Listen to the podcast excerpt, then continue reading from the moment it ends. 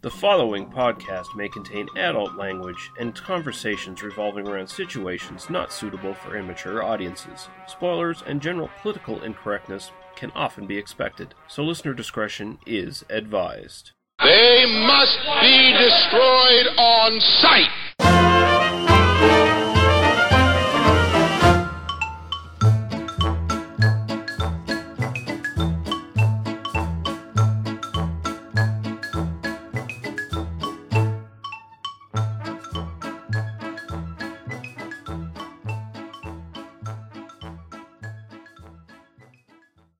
Right, we're back, and we're at episode 70 of They Must Be Destroyed on Sight, a movie podcast. I'm your host, Lee Leftovers to Be, Russell. I'm joined by my intrepid co host, Daniel, made of chemicals, Harper. As And are we have all. a- yeah, and we have a special guest host, a very special guest host today. Kit, how can he be saved from the eternal grave power? How are you guys doing? Uh, doing well, doing well. I'm really excited to be doing this. It's always interesting to be sober while we start recording these podcasts because it so rarely happens. But it is nine o'clock in the morning where I am. And that yeah, isn't to say I will still be sober at the end of this podcast, but you know, I'm, I'm sober now. So see how it goes. Yeah. yeah, yeah. Uh, but uh, thanks very much for joining us, uh, Kit. It's an honor to have you on the show. Oh, it's great to be here. I've- was listening to the episodes you guys did on the Dawn of the Dead and the Dawn of the Dead remake, both movies. I'm, I'm a big fan of, and I really enjoyed it. So yeah, I'm happy to be part of the conversation. Thanks for inviting me. Hmm, Thank you. And uh, Kit is the one who just suggested the movies that we're going to be doing today. But before we get to that, I do have some comments to go through. Just three quick comments. First, from our uh, mutual friend Jack Graham. He said he enjoyed listening to the sex comedy series that we just got done doing, listening to me talk about the various redheads I fancy, doing impersonations of Vinnie Jones, etc. He says he didn't watch any of the films, so complete lack of context allowed the discussions to assume the random and thus oddly suggestive tone of surrealist poetry. Good job, guys. Ah, well, I don't even know what you would get out of listening to us talk about sex comedies without having seen the films at least vaguely. Although that is kind of why we do uh, plot summaries now, so that people don't have to watch. But I was listening to some of those episodes. Like, I don't know what you get out of our conversation about Eurotrip if you've never seen Eurotrip. But uh, I'm really glad Jack enjoyed it. Yeah, I have or to say, based on Jack's review, I'm now tempted to go and do exactly that because I'm not particularly interested in sex comedies, but it sounds like it is a fun conversation. So maybe I'll go and check them out too. You, The you, can, term you can do ginger rapist comes up fairly regularly, so you know. Yeah, and you, you you could do it without watching Summer Job. Just a little hint there, or or, bus, or Busty Cops if you want to go back further. Yeah, if you want to go back to the original uh, sex comedy series, there are a few of them that we. There are some that we'd highly recommend you watch, and then there are some that no one should ever watch. Fair enough. And then there's one or two that you should watch on fast forward. So you know. We have our com- we have a comment from our, our friend Stuart Balk from the Midnight Movie Cowboys. He says that we should be taking a shot every time Daniel says like in, in this podcast. So Well, like I just don't really like know exactly how like to take that, Stuart. I mean, I'm Yeah. just wondering if you're like drinking something right now, or if like I should just keep doing this for the entire like episode. No, you really shouldn't be because I don't want to end all those out. And Stuart's an Australian, so he's drinking anyway. He doesn't need to take a shot every time you say like. That's fair. I really now now I now I need to You stick just lost the word last like into my uh, plot summaries more often. So you know, giving me more. And finally, one comment from uh, CB Fall. He's keeping them coming on the uh, Google Plus side of things. As far as the Meatballs uh, podcast we did, what an odd movie it is! Terrific podcast. Lots of exclamation points afterwards. So the quality of an internet comment is measured by the number of exclamation points. it You know, the more exclamation points, the better the comment. Really, you know. So And and I love I love how the entire Meatballs franchise basically became one movie. Anyway. So, something tells me he's not actually listening to the podcast. I I don't know about that. I don't know. But uh, now we can move on to what we've watched as of late. If e- either of you guys have anything you want to mention, I don't have anything, so I'll open the floor to uh, either of you gentlemen. Yeah, I just I'm trying to think. I just watched um oh well, and I think this is connected to you guys. I've started rewatching Homicide: Life on the Streets. Um, Ah, Is that right? Are you guys going to be podcasting on that in the near future? Is that one of your future plans? when, whenever we can get it up and running, which is Sure, really sure, yeah. Daniel's being a lazy asshole and just hasn't gotten. Well, uh, yeah, I just because we just I just bought uh, just got a multi-region DVD player for my room. I needed it to watch Parents because I bought that. That's not actually available on UK DVD. It's only a US DVD release. But it meant I could come in the garage and find all my old US Region One DVDs that I've got kicking around, and, and Homicide Season One and Two. That box set was uh, was one of them. So I've just started watching that again with the missus, and uh, I'd, I'd forgotten just how good that was. That's been a real pleasure. It's so well written, and the actors are just—it's a great cast. You know, they play well off each other. Just watch the episode three, which is a bottle episode where they're they're in the they're in the barn all night during the hottest night of the year, and the air conditioning's been turned off. It's just a superb superb 45 minutes of television. Just it stands up so well, uh, even today. Uh, as far as movies, I watched some really kind of disappointing supernatural thriller thing with um, great cast. It had Robert De Niro, uh, Sigourney Weaver, and Cillian Murphy. It was called Red Lights. Oh, I've Um, heard of that. Yeah. Yeah, I just uh, that was a disappointment, I have to say, because I'm a big fan of all three of those actors, and I, I had high hopes, but it, it just didn't didn't really work for me at all. It was, it was kind of meandering, and the, the big plot twist at the end, I'm not sure actually made any sense. Some nice performances. De Niro in particular was actually very good in it, but uh, not a, not a great movie, I'm afraid. But that's yeah. Anyway, that's been me for the week. Well, that, and that's that's something notable at this point to uh, see De Niro, De Niro actually give a great performance instead of just slumming it in some shitty comedy somewhere, you know. Yeah, actually, the, I mean, I'd, I'd say I'd say the performances were not the weakness in the film. All three. I mean, Sigourney Weaver's just. I think she's awesome. I could watch her in pretty Mhm. much anything, and she's she's very very good in this.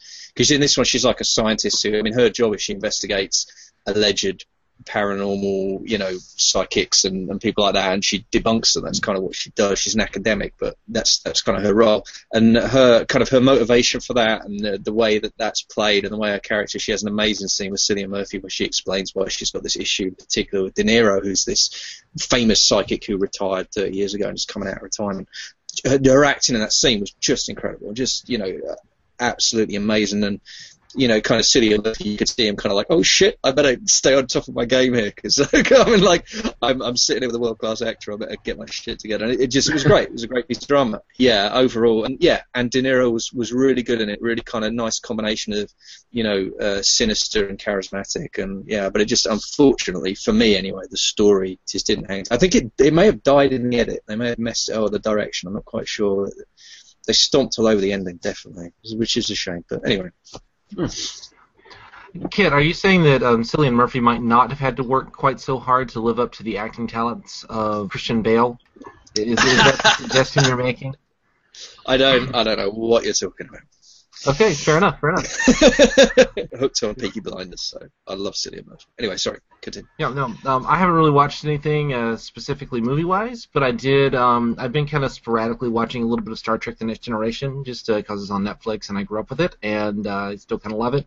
It's my comfort watch show, and I have officially reached the midpoint of season three, which is the point at which the show becomes fucking amazing. I watched yesterday's Enterprise the other day, um, and I didn't realize it was coming up. It's just suddenly it's like, holy fuck, it's yesterday's Enterprise. So um, it possibly, I mean, I wouldn't say the greatest episode of the of the Next Generation, but pretty close. And then the Offspring is right after that, which is you know another like really really interesting one. So um, that was just kind of a pleasant afternoon. I whiled away with um, a little bit of beer and uh, watching some old TV that I loved as a child. Um, so Nice. Nice. And now I'm gonna throw a little monkey wrench into this because I, I'm, I'm figuring this is gonna be a new tradition whenever we have an, a guest on here, Daniel. Um, we're gonna go with the uh, little sort of uh, slant on the desert island question that we've been uh, bouncing back and forth the last couple episodes. sure. And I'm going to put Kit on the spot here, and I'm going to say to him, Sir, you are on a desert island, and you can only pick one actor in his filmography, his or her filmography, I should say, and that's the only person you can watch for the rest of your life. Who would it be? Ah, that's an evil question. Hmm. That's oh, oh. Um, who would it be? Act. So selecting by actor filmography. Okay, so the problem with that is my favourite movie, the movie I would have to have with me on the desert island, I would have to have RoboCop because it's the greatest movie ever made, and I just. I can watch it every day of the week and twice on Sundays, and I will, it will always be a joy. So it'll have to be one of the actors in RoboCop. So then it becomes about: do I want Carrie as well, in which case I select Nancy Allen, or do I want Dead Poets, in which case I want Kurtwood Smith, or which would I rather have on a desert island? I think if I had Dead Poets, as much as I adore that film, I think if I had Dead Poets and RoboCop, I'd end up killing myself. So I think it would have to be Carrie. So it'd have to be Nancy Allen. Nice. There you go. That's a, that's a very nicely argued piece. You know. Yeah. It's it's So it'd be I- Nancy I- Allen. I'd get RoboCop. I'd get Carrie, and I don't know what else I get. I don't even know what else she's been in. But I don't care. They'd be bonuses. But I'd have I'd have Carrie, and I'd have I'd have Yeah. RoboCop. That'd be me sorted. I'm trying to I'm trying to think now like what what Nancy Allen what else she's in. My problem- I'd also, I'd also know RoboCop 2, which, but you know, I guess I'd need something to hang up for decoration or something. I always I have the problem of getting Nancy Allen and Nancy Travis confused in terms of was in which, you know, sort of thing. So um, you know that's kind of the only the only issue that I have. But um, yeah, I like that choice. I love that argument that like I need these two movies in my life, and so I'll just pick this actor who's in both, and then you know move on. and whatever else I get as a bonus, because yeah, no, I I. I, I like that argument. I was Yeah. actually thinking about this this week, Lee, and I was thinking Bob Balaban might be a reasonable choice for this because he's got uh, quite a few, quite a bit of stuff from like the '90s. He's always been good, and you get a nice variety of stuff. And uh, that's a name we're going to come back across here uh, shortly. Mhm. So I, um, but I did, I did kind of run across it and go, oh, that would actually wouldn't be a terrible choice for um, you know an actor to, to choose for this Desert I Island. think I think I think Bob Balaban even has crossover to another Ken Russell film. This he does. He does. Altered States, He was in it? Altered States. Yep. Yeah. Yep. Yeah. Nice.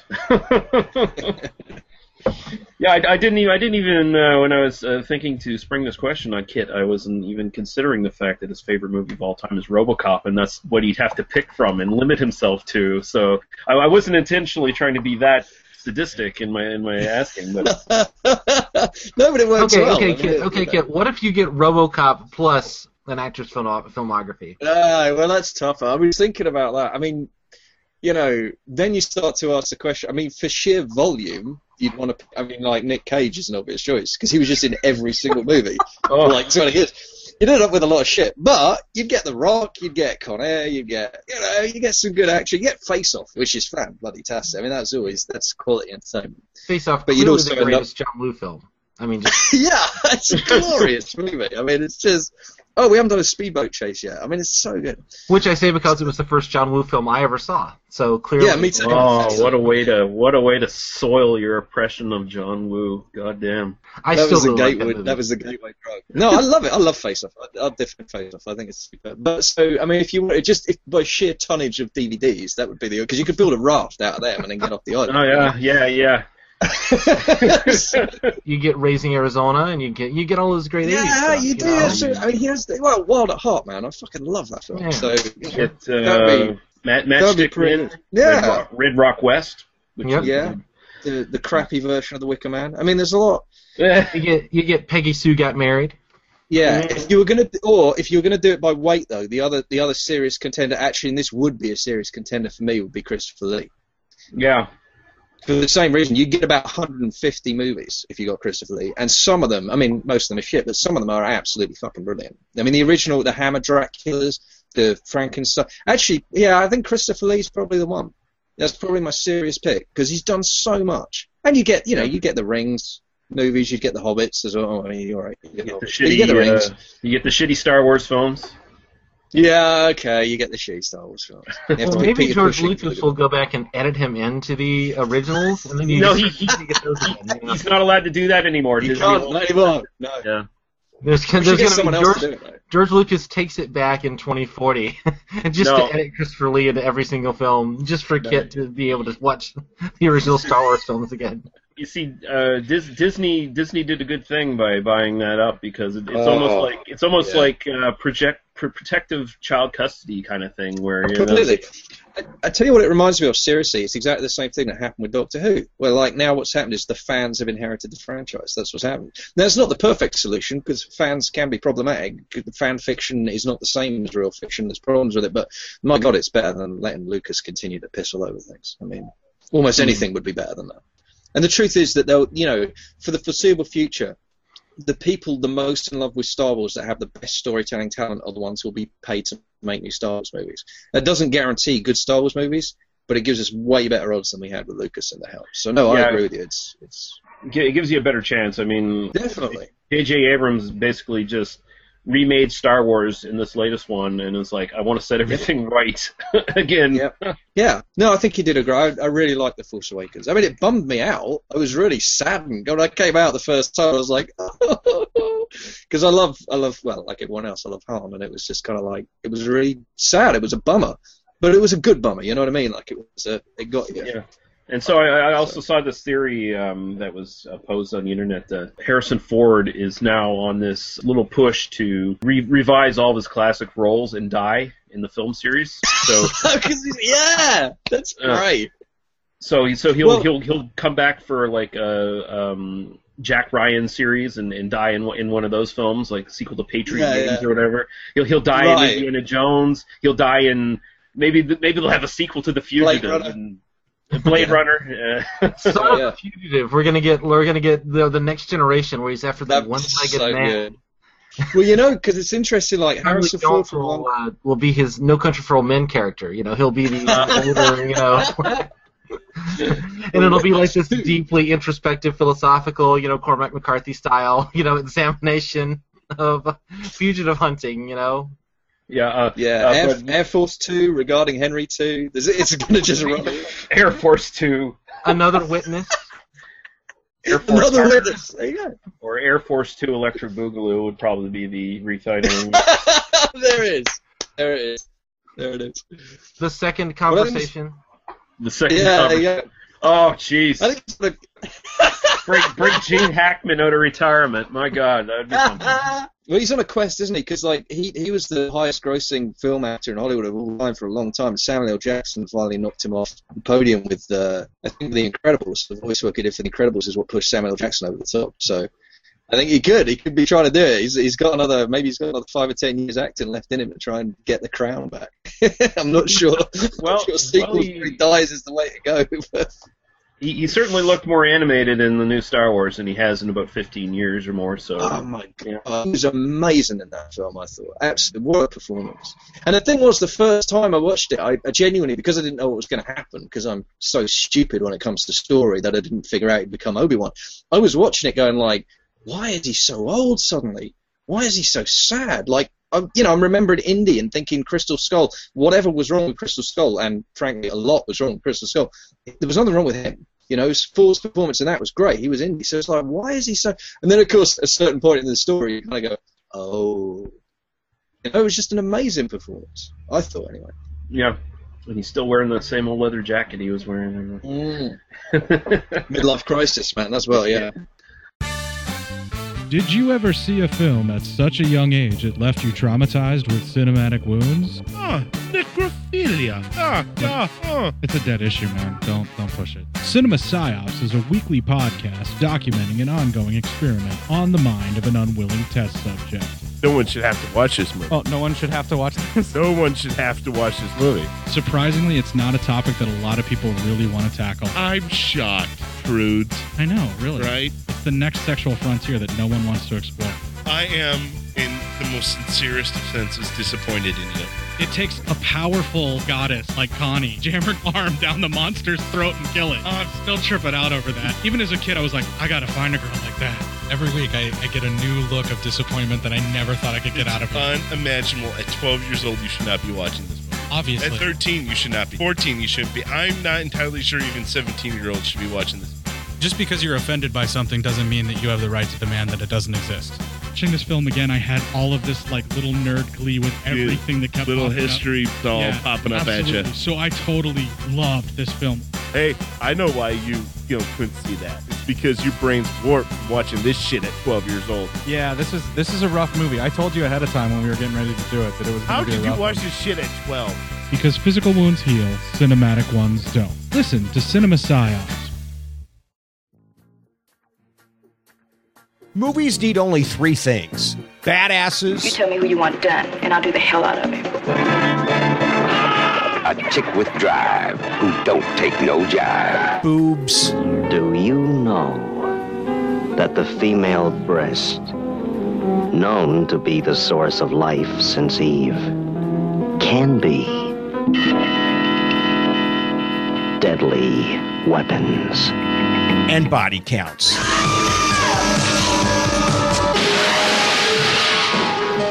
Count. The mathematics of murder and menace. The BB and BC podcast is your source for exploitation film discussion of B movies. You can find the show on iTunes and Stitcher Radio by searching for BB and BC podcast. You can also listen to each episode directly from the show's website located at badassesboobsandbodycounts.com. Let's go to work.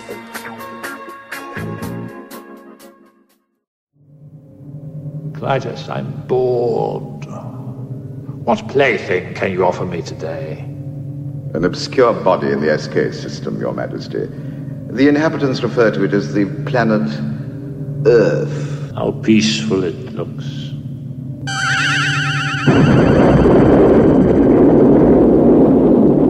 Most effective, Your Majesty. Will you destroy this Earth? Destroy it utterly. Send Rick and Danny in War Rocket Ajax. So, just destroy it? That's what Ming said. Don't you ever listen? Well, there's no arguing with Ming. Hail Ming. Wait! You see those transmissions on the Visua screen? Crow? Nightmare on Elm Street? Chud 2? Black Belt Jones? Nightbreed? What's a critter? Oh, I've seen those things. Flash? I guess we could wait a while before the destruction. Yeah, and watch the movies. And talk about them. The Hail Ming Power Hour. Disobedience to Ming. For now. You can find us at Legion Podcast, You can find us on Facebook. iTunes, We're on Twitter. We're on Instagram. at www. You know what? Just Google it for yourself. Just Google it, you bastages. Hail Ming. Breaking 2? Electric Boogaloo? Samurai Cop. Army of Darkness? Flash Dance?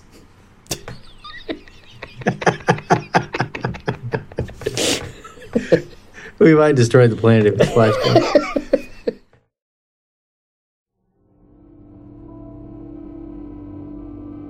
Looking for something different in your podcast library? Then why not check out the podcast Under the Stairs?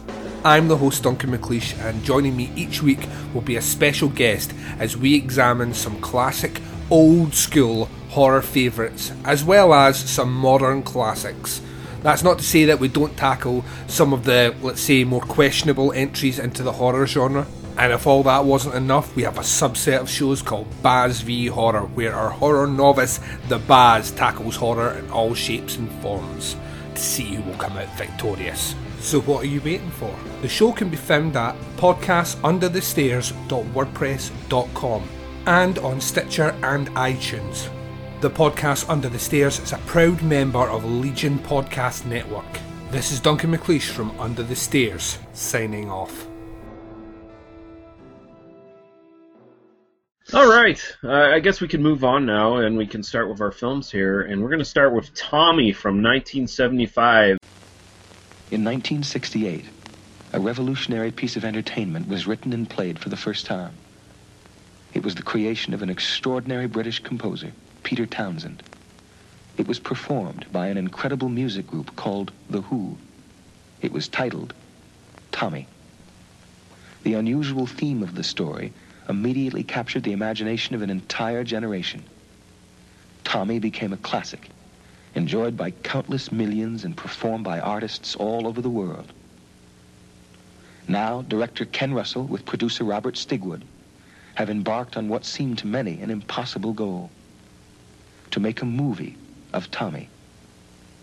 They assembled some of the most important names in the international motion picture and music worlds. Columbia Pictures and Robert Stigwood are proud to announce Tommy, the movie.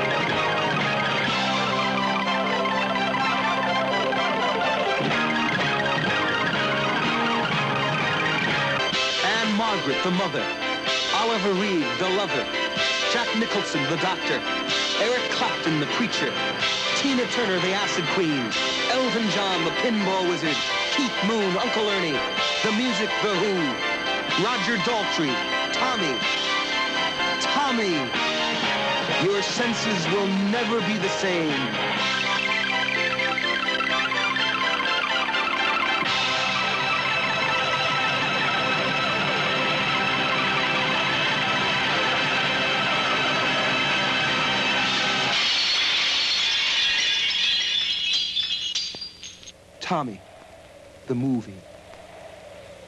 Your senses will never be the same.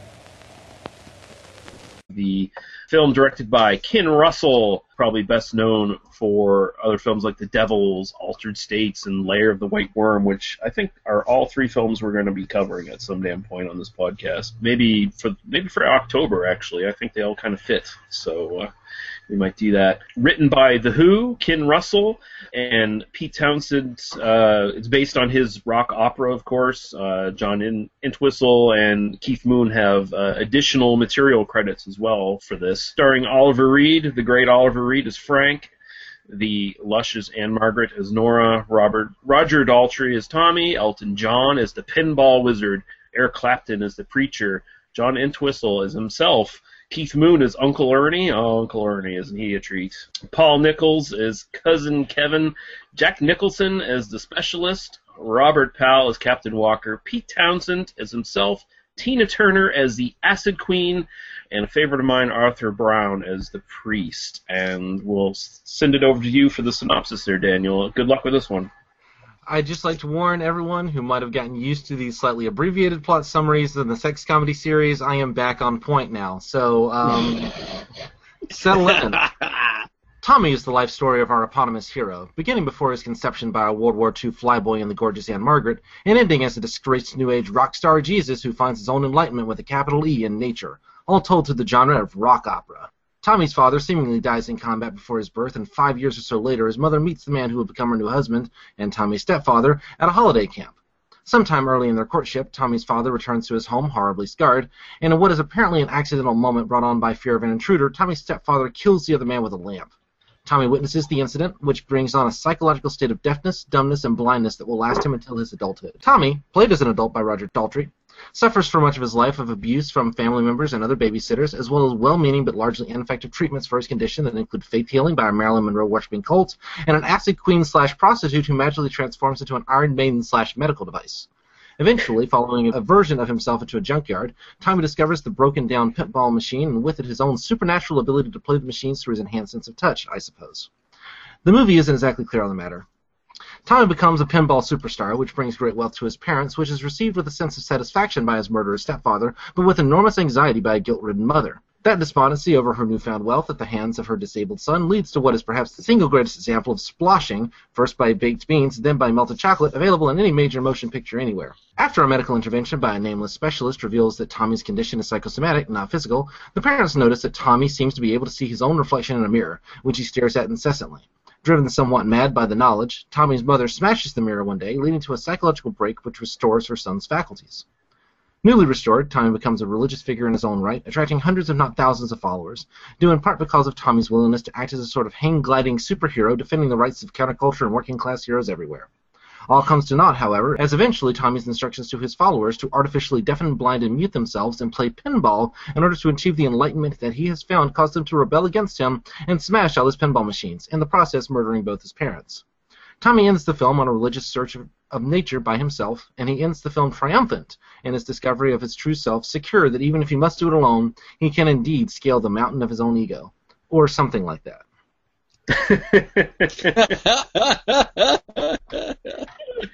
Well done. Well done. Bravo, sir. Bravo. Yeah. And uh, I, would, I would just like to say I really appreciated the opportunity to use the word sploshing in a plot summary. So, you know. Yeah.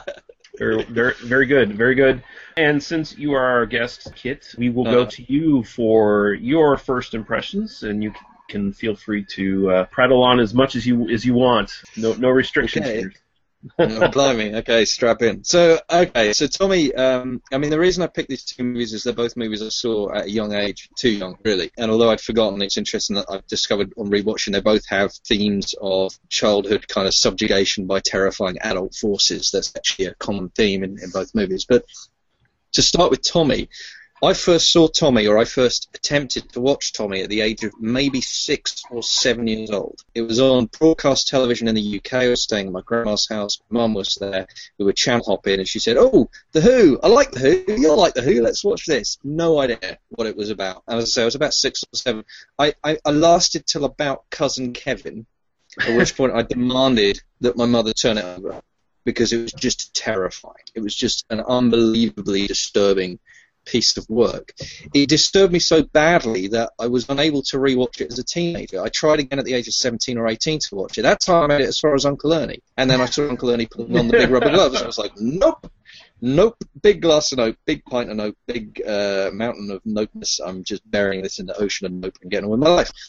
I didn't actually manage to get through Tommy until my late twenties, when I finally and I bought it on DVD and it sat on my shelf staring at me, and I couldn't bring myself to watch it. and I eventually got through it. So why did I? Why on earth did I want to talk about Tommy? I think because of that. Because for me, rewatching it now, it's still hands down, I think, one of the most disturbing pieces of cinema I've ever seen. Now, I'm not a massive horror fan, but I've seen most of the, certainly most of the 80s horror canon I've seen, and I've seen some of the 70s exploitation stuff. I mean, I've seen Last House on the Left, The Hills Have Eyes, stuff like that, the original Cravens. They're disturbing movies, no doubt, but for my money, Tommy is right up there. I think Tommy's like almost like a quintessential horror movie, and the fact that it's Ken Russell and the fact that it's 75 and the fact that it's a rock opera just distracts people from the fact that at its heart, this is an absolutely terrifying horror movie. This is a horror story about, and it's about child abuse, which is about the scariest thing most of us can actually imagine. You know? It's about the, the psychological damage that's inflicted uh, on this kid and the power of parents to fuck a kid up. Because at the point that Tommy goes deaf, and blind, the reason that happens is because he, yes, he witnesses his father being murdered by a stepdad. Okay, well, so far that's Shakespeare. That's in fact that's the Greeks. That's a classic story. But then his parents, they they scream in his face. You didn't see it. You didn't hear it. You won't say anything. And that's the moment that he struck deaf, dumb, and blind. I think the concept of a deaf, dumb, and blind protagonist is inherently a terrifying and b really interesting. It's very rarely done because it's so challenging. I think it takes a genius director like Ken Russell to bring that to life and to create images and sounds that give you a sense of what it must feel like to be completely isolated. I think the stuff where you see inside Tommy's imagination, particularly when he's a kid at the fun fair and later when the acid queen shoots him full of acid and he starts hallucinating, the notion of a deaf, dumb, and blind kid hallucinating is inherently genius. But the way it's displayed is just so quintessentially bizarre and uh, terrifying that it. I mean, that left a permanent impression on me. And I had nightmares for months, and I still occasionally have Tommy nightmares. It will still get back to me. On the last rewatch I had, I had another couple of Tommy nightmares. It's normally the Acid Queen as well. Occasionally, uh, yeah, Uncle Ernie. Christ. Um, fundamentally, it's about a bullied child as well. The abuse he suffers from is also bullying. I mean, cousin Kevin is a bully. The the way the Acid Queen treats him is really bullying. It's it's an adult, uh, you know, it's it's an adult abuse of a child. But the other thing about the movie is it just it has so many layers. So as I came back to it as an adult, I discovered things I hadn't seen before because I was too busy being freaked out by the horrific abuse stuff.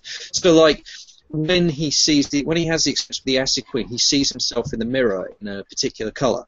And after he sees, after he has the experience with cousin Kevin, there's a second color version of him.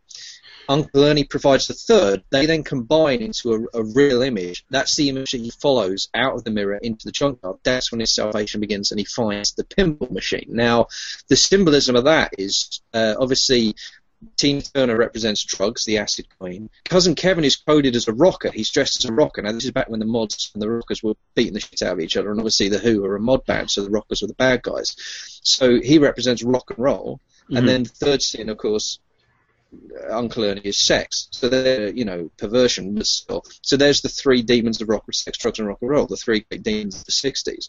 They combine and also provide the path to salvation. Now that's the thing that keeps getting repeated throughout. Tommy's suffering is indivisible from his path to salvation, which is inherently a difficult but b an interesting concept, and one that actually I don't really think has been done a great deal.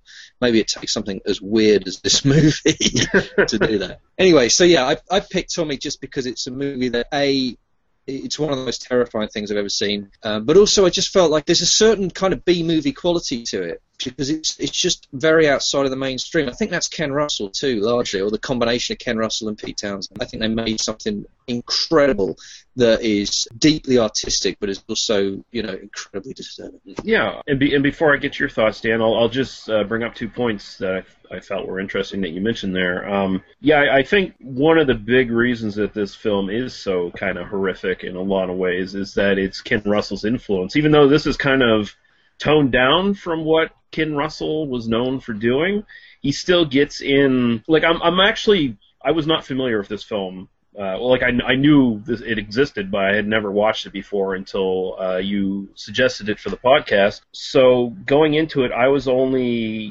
aware of the actual Who album, Tommy. I'd heard that a couple times.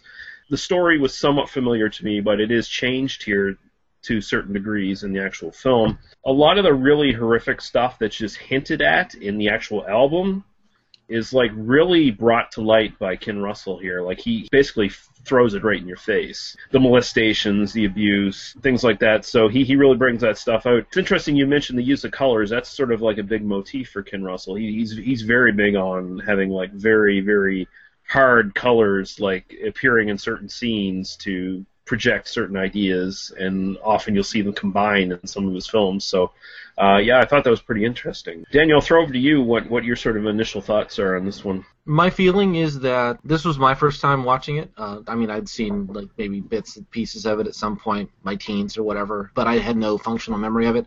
I don't really have any connection to the Who beyond you know a couple of their singles that I just like, you know, but I don't have any Mm-hmm. Mhm. connection to that kind of genre of music. And so a lot of times when I uh, sit down to watch these for the show or for whatever, you know, I, I literally do, I don't read anything, I don't look into it, I just sit down and watch it. So just knowing that um, Kit mentioned he wanted to watch it and do it for this podcast, and knowing that he thought it was fucked up and scared him as a child was kind of my entire context for uh, this uh, for this uh, podcast and for for this viewing. I found it to be you know fascinating um, in the in the, just a visual sense. I mean, um, obviously the direction is is uh, superb. It's very episodic. I mean, it really follows kind of you know. I mean, it's obviously I mean it's the rock opera, so it kind of follows the the music. It uh, really allows the images to speak for themselves. It really doesn't comment on the images as much. Um, in a lot of cases, the music kind of almost works at cross purposes to the image. I found the, you know, kind of not knowing where this is going. I knew that Pinball Wizard was going to show up at some point, and that's kind of all I knew about the film. I found, I, and what I found interesting about your perspective, Kit, is that the first half is definitely better than the second half. I do think that once this film kind of leads to, once he gains his ability to speak again, and once he's kind of uh, becomes the like hang gliding rock star Jesus, you know, salvation figure and then becomes the, the kind of the cult leader, the film gets a lot less interesting. Um, which is interesting because then reading about the the genesis of the film, Pete Townshend wrote, you know, kind of the, the album seems to come out of, you know, Pete Townshend wanting to express this sort of, you know, philosophy of, of you know, basically he sees Tommy as this kind of heroic figure, as this kind of like spiritual leader.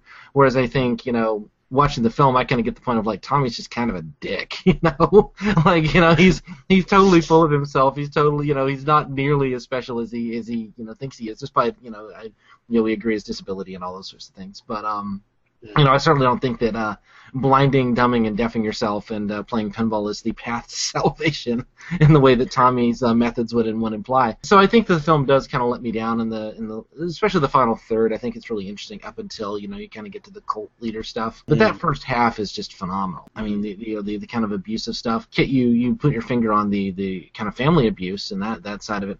I would put my other emphasis on the kind of medicalization stuff, the uh, the way the specialist treats him, the kind of experiments where they're like plugging things into his eyes, and you know you kind of get this sense of like that this is what people who actually are in these kinds of conditions go through, and it and it is horrifying. It is it is terrible. I mean, I know people who you know have uh, autism, for instance, who will describe their childhoods as being just I mean just horribly abused by a medical establishment that didn't Mm. it wanted them to speak and behave normally more than it wanted them to actually be healthy.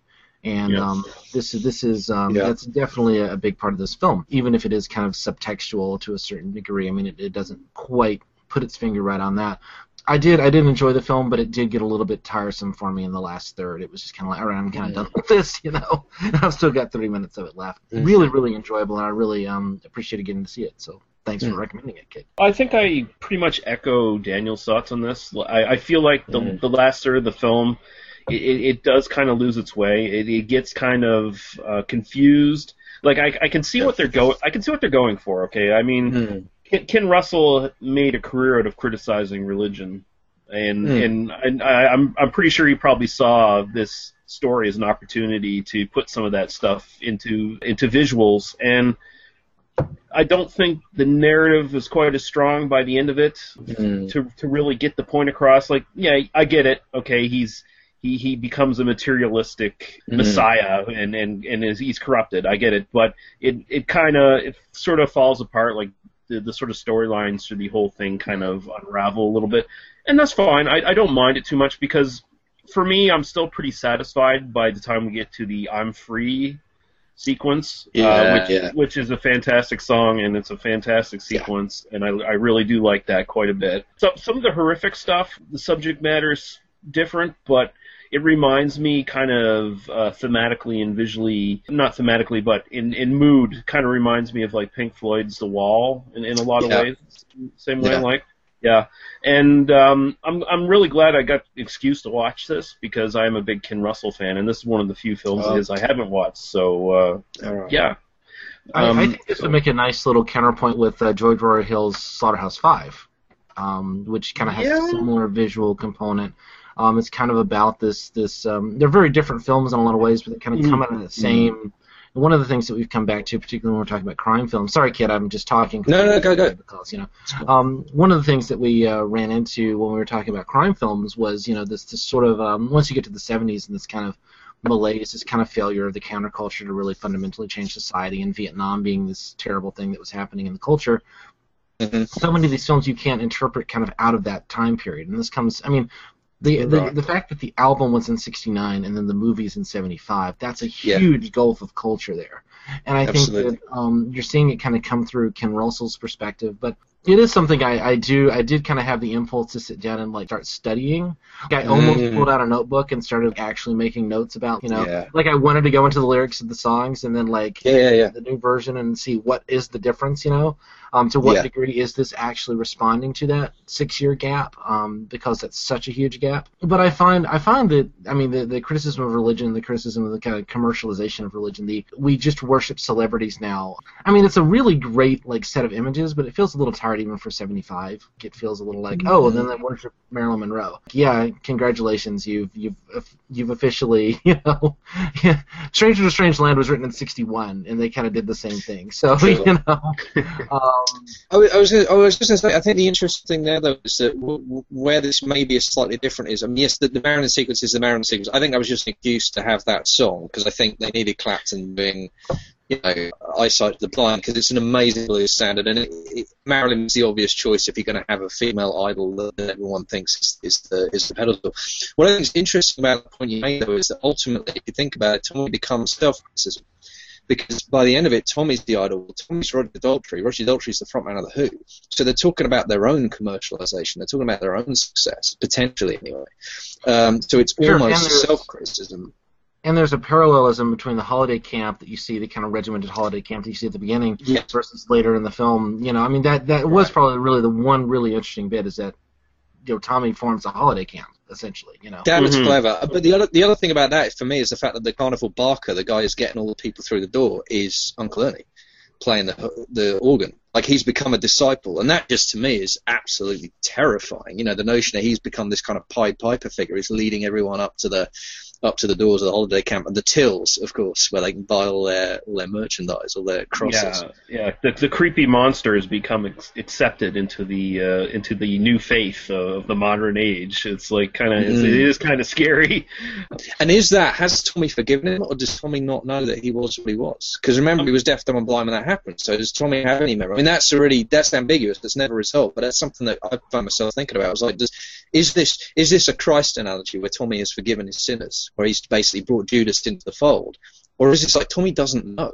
you know, and Uncle Ernie's just a chance chancer who's riding the wave along with the rest of the Well, family. yeah, that's the sense I got that the Tommy character, he just once he once he awakens, he Mm. just kind of runs with it. He, he's kind of innocent and ignorant of what happened before. Almost, he's just much more interested on a kind of a selfish level. He, he- he's much more Mm. interested in just getting back to some sort of purity, and he doesn't Yeah. realize that as he's doing that, the people around him are turning him into a materialist kind of god figure, and are basically just using him to, to profit Right. themselves and, and corrupt around him. So And I think interestingly, you were talking earlier about the difference between essentially the difference between Ken Russell's vision and Pete Townshend's visions, and I think that is a crucial difference. I think what Russell added to the film is exactly what you were saying is that criticism of religion, because you're right from Townshend's perspective, Tommy was a spiritual parable. And I think Townshend's central message of, of Tommy, if you listen to the album and you, you, you listen to it stripped of the additional material, the end part of the album is very much more about the notion that through our own suffering we find our own path to salvation, and you can't replicate your suffering or project it onto anyone else. That won't work. Everyone has to walk their own path. They suffer in their own way, and the suffering brings about spiritual enlightenment. Now we can argue about how much of a good idea that sounds. You know, Yeah. that's that's I think that's Townshend's vision. I think that's Townshend's uh, thesis, if you like. Uh, whereas Russell has this really, you're right, this strong antipathy towards religion. And if you look at the additional material in Tommy, and a lot of it is in the shots, it's not even in the music. It's the way that the father, uh, the stepfather rather, sorry, Frank, becomes this very cynical, exploitative figure. He becomes like uh, Elvis's manager, right? He becomes Yeah. that kind of a, Colonel a- Parker, a yeah. character. Right, he becomes a, a Parker figure, and he's very much like, you know, how are we going to exploit this? How are we going to monetize it? And there's a there's one one of the bits of additional material. There's a song where he's looking at a map of the world and he's adding pins. He's saying, you know, a Tommy holiday camp on every continent in every country. You know, what they want ain't cheap, small's the pity, but who am I to keep them from their dreams? With this really cynical smile, you know. And it's like that's Russell, that's pure Russell. I love is that collision of ideas. Townshend's, you know, very earnest because Townshend, and that's the thing about Townshend, at his heart, he is a very earnest artist. He's very earnest about his spirituality, as incoherent as it is to the rest of us, but he's trying, bless him. And it's fascinating to me how you, you collide that with Russell's much more kind of critical view of, of organized religion. And so I actually, I mean, I, I, you know, everything you said, I don't think I disagreed with any of your criticisms, Daniel, about the last half of us of the movie. But those are the reasons I find that really interesting, even though uh, in, in in pure movie slash storytelling terms, they are, I agree, not as interesting. And the first the first half of the movie is clearly the stronger half. But I do think there's a lot of interesting stuff going on in that second half, actually. Oh, there's certainly a lot of interesting stuff going on, but I, I really wish, and, and this is where I'm gonna I'm just gonna throw it out to you guys. Um, what do you feel about the fact that the stepfather, like like Tommy, never confronts anyone about the death of his father? that goes back to me saying uh, how how I felt like in the last half of the film, a lot of the kind of the the sort of subplots and stuff just kind of get thrown to the wayside, like they just kind of disappear. I I I felt like there should have been some something more there. There almost it should have went back maybe to uh, you mentioned right at the very beginning, Kit, how it was kind of like a Shakespearean thing where he would maybe avenge his father who has been you know killed by the guy who replaced him. You know that that kind of old kind of story. Um, it's not hard to see like an ending, like a, a final sequence in this film. Like after he climbs the mountain, it's not hard to see like a there will be blood, like bashing his head in with a wine bottle sequence, where Yeah. he realizes that his father was murdered by his stepfather and goes and just murders him somewhere in the mansion. You know. Yeah, but where it comes to Pete Townshend, am I correct in uh, recalling that he was actually abused as a child? I'm pretty sure he was. I think I think that was I think that's one of the sort of central themes in a lot of his work. It's because of abuse he suffered as a child. I think. I think I think Townshend's position is that he he's, his theory, his own theory about himself, is that he has suppressed um, sexual abuse. He doesn't actually, he can't claim that he remembers it. But I've seen a lot of interviews with him where he said that he he's fairly convinced that yeah he suffered some kind of abuse as a child, which he's since repressed and therefore cannot now remember. But Yeah. yeah, Yeah, because I, I feel like his like where he kind of diverts from Russell here is that he's much more focused on his central vision of trying to work out those sort of past feelings in Tommy, and Yeah. so you know Ken Russell has his own ideas and he's putting those on the screen as well.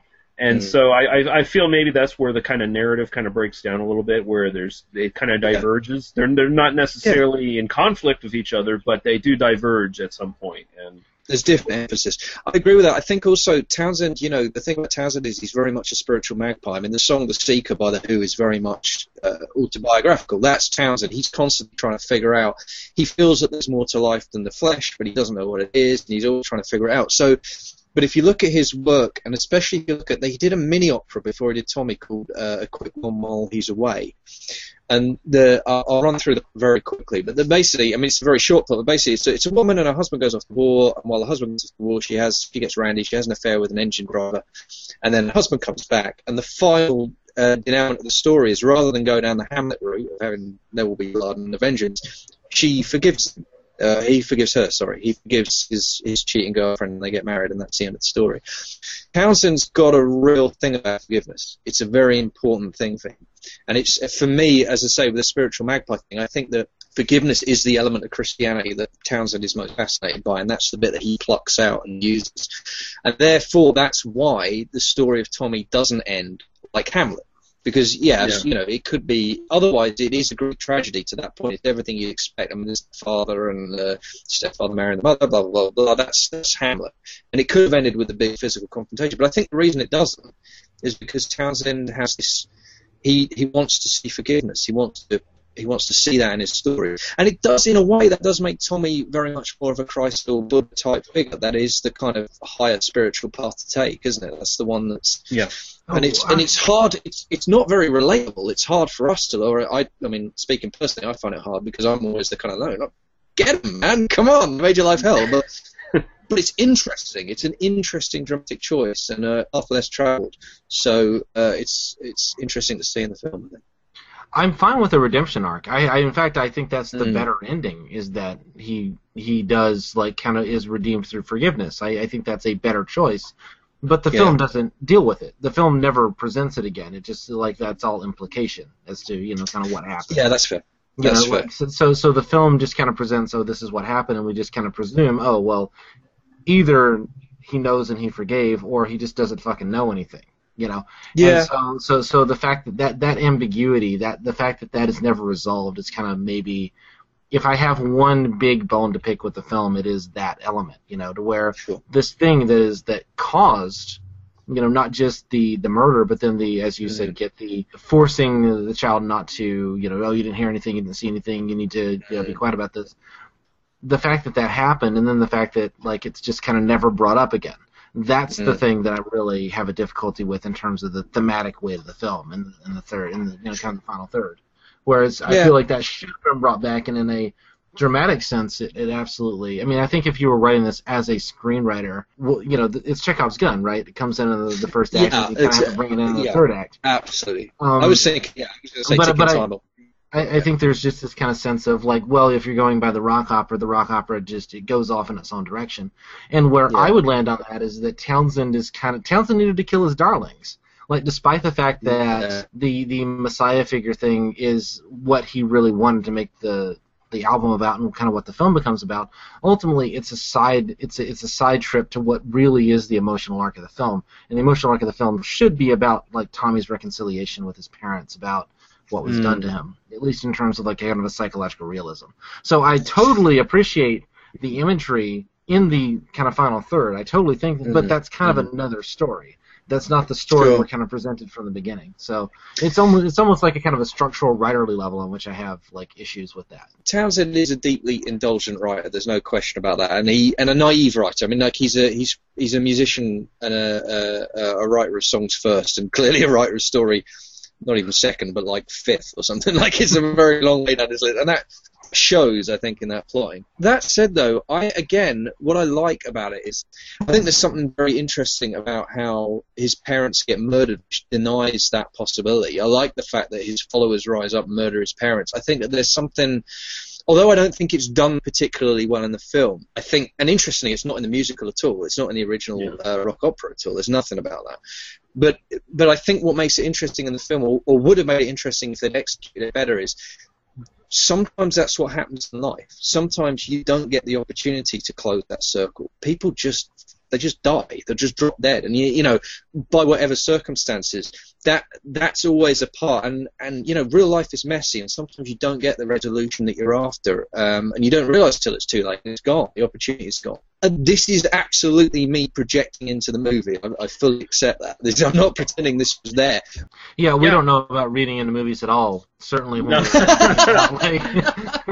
certainly when we we're trying to defend certain sequences in Eurotrip, we definitely did not read into. No, but no, I, I I do agree with that as well because when you when you, when you watch movies, as much as you try to stop yourself doing it, you get into a mindset of where you're expecting a certain sort kind of narrative structure, and you're you're expecting payoffs, you're expecting climaxes, and when a film doesn't deliver that to you, it Mm. can be hard to reconcile in your enjoyment of a film. Like take No Country for Old Men, for instance. That one totally destroys the entire Yeah. structure of what you're expecting of a film, and it's actually really brilliant in the way it does it. Um, well, I think No Country for Old Men does it, and I agree with that. But I think No Country for Old Men does it intentionally. It's deliberately dis- misleading you. Yeah. And you know, it kind of like the the Mm. eventual purpose is you know kind of expecting like, oh, I want to see like these two really like battle it out, and then the fact that that happens off screen and it happens in the in the novel as well. It's essentially the same you know, process. Yeah, Um, McCarthy is very aware of kind of what he's leading you towards, and then he knows he's misdirecting you. Whereas I think um, Townshend just kind of Yeah. he just wasn't interested in that, and so he, No, and I, and I think I think what ends up happening is a symptom of the falling between the two creative stools of Townshend and Russell. I think that's exactly what happens. Is you end up. That's why the end is such a muddled mess, because fundamentally they actually have competing visions of what the story's about, uh, and they clearly both had enough of an oar stuck in the water that it never the, the canoe never goes one direction or another. Ultimately, you're stuck in this kind. Of, I think it's a very interesting mess, but I'm, I'm not going to pretend it's not a mess. The last, the, the right, right. Yeah. So uh, let, let's just start there uh, for both of you. What what are your sort of like really favorite sequences in this? I mean, we we we all talked about the I, I'm free scene. I think we all are in agreement. That's pretty that's pretty brilliantly done, and the song is incredible for that. Uh, but uh, what are your what are your other like really uh, favorite ones? Is everyone going to say the pinball wizard scene? I'm I'm kind of thinking maybe. I, I actually I actually really like the Acid Queen sequence. I think that might be my favorite sequence in the film because it's so surreal. And I, Tina Turner's brilliant, obviously, but to, to me that's the most interesting, just because that's fundamentally about this process of finding cures for this kid that are unconventional. You know, you kind of get the sense, or at least I did, of, of like these fa- these parents who have spent 20 years trying to cure this kid going anywhere, even if it's a prostitute is going to give him acid, you know, sort of thing, you know. Yeah. And then it Yeah. becomes such a surreal, um, I mean, mind trippy. I mean, it's almost like a spiritual successor to the ending of 2001 in its in its own kind of way. Um, and I found that, I mean, even though it is kind of this thing that sticks out like a sore thumb in the film in terms of its narrative momentum, I found that to be like the the most fascinating, just visually sequence in the film. Um, and probably Mm. the one that I would revisit again first. If you said Yeah. which five minutes of this film would you revisit, I'd say, oh yeah, the Acid Queen sequence. That's the thing that really kind of blew me away in terms of how far it goes with the surrealism. You know. Yeah.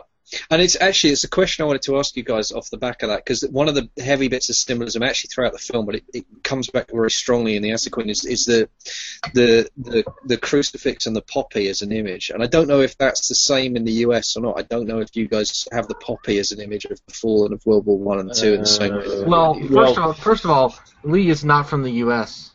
Sorry, Lee. I apologize. Yeah, yeah, no. Yeah, uh, it, it, it is here in Canada. Of course, the, the poppy and the and the cross are very very prevalent. So Yeah, we we don't we don't get that at all here.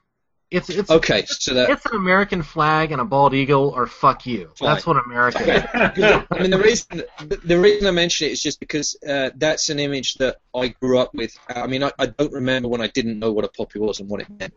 It's, it's ingrained in our culture because English British British culture is very much World War Two is basically our, our mythology at this point. That's our core mythology as a nation. You know, the the standing alone as an island, the you know, D-Day and the Dunkirk spirit and all of that stuff. That's completely like our cultural myth at this point. That's what we're we're still living off the back of that. We still that's our self-image as a nation. I think. Well, it's fascinating that is in Britain that that period, that, that World War II, that the the Blitz Mm. is the kind of cultural origin point. point, and that's so recent. Yeah.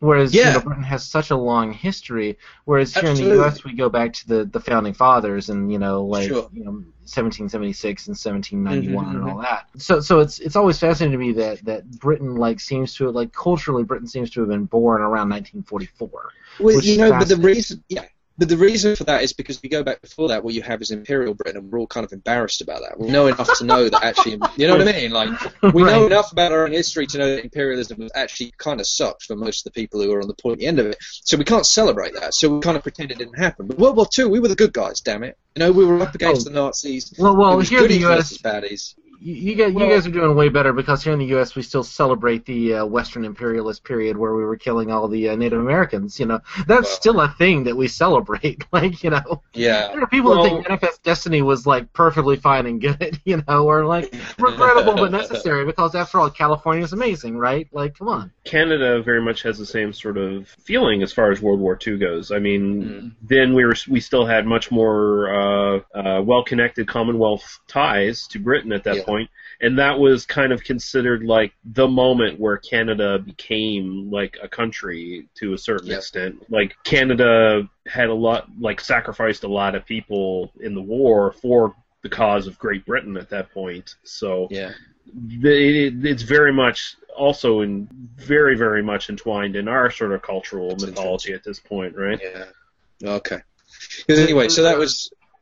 There's a visual motif I just wanted to mention. I, I know we're trying to move off of Tommy because we've been talking about it for a while, but um, there's a visual motif I wanted to mention, which is the the um, ball bearings after um, Yes. you know Ann-Margret discovers that uh, um, her husband has died in the in the munitions factory, which is obviously we're talking about World War II, and that's very you know very on point for that. And then that connects pretty clearly to some of the visual motifs with the pinball stuff. And then when we Yeah. get to the end, you've got the giant ball bearings, which are you know spray painted silver. Well, uh, even yeah.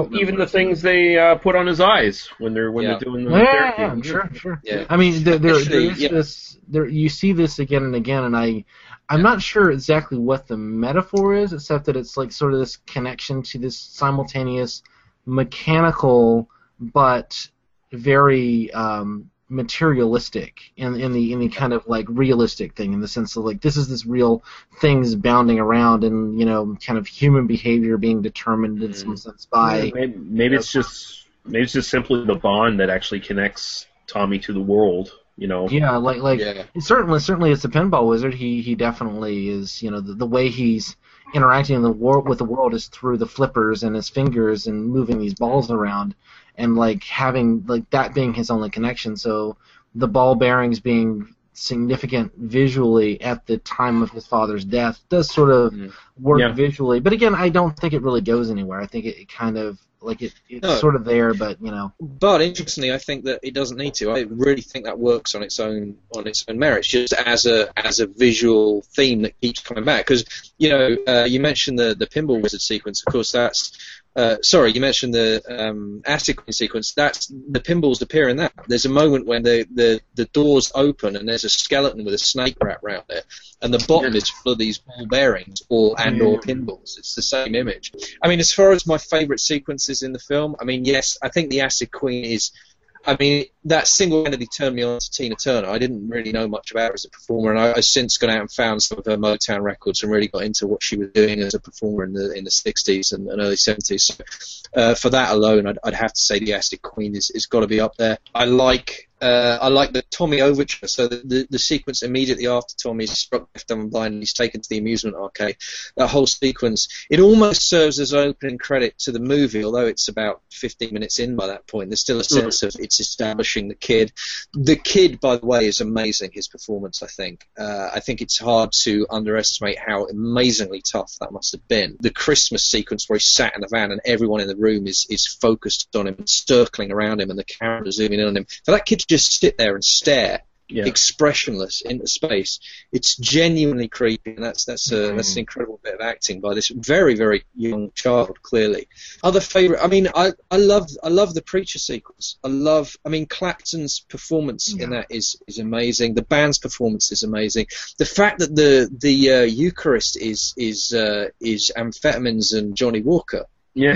just, that gives me goosebumps because that's that's the thing about that is you were talking earlier about the gap between 69 and 74. That's the mod thing. Blueies and Johnnie Walker were the mod drug of choice. That was what they did. They went out and, and took blues and drank whiskey. And of course, by 74, mod is already disintegrating as an identity. It's already it's it's only three or four years ago away from disintegrating completely into punk. And for those kids who felt immortal at the age of 18 in their mod identity and they're now in their mid 20s and suddenly it's all fracturing around their ear, to see that uh, it's almost a eulogy for mod culture, just that scene. The fact that it's become religion, the fact that it's become the Eucharist. I love that. And as you say, I mean, Arthur Brown and that, that, yeah, that Arthur Arthur Brown. I love Arthur Brown.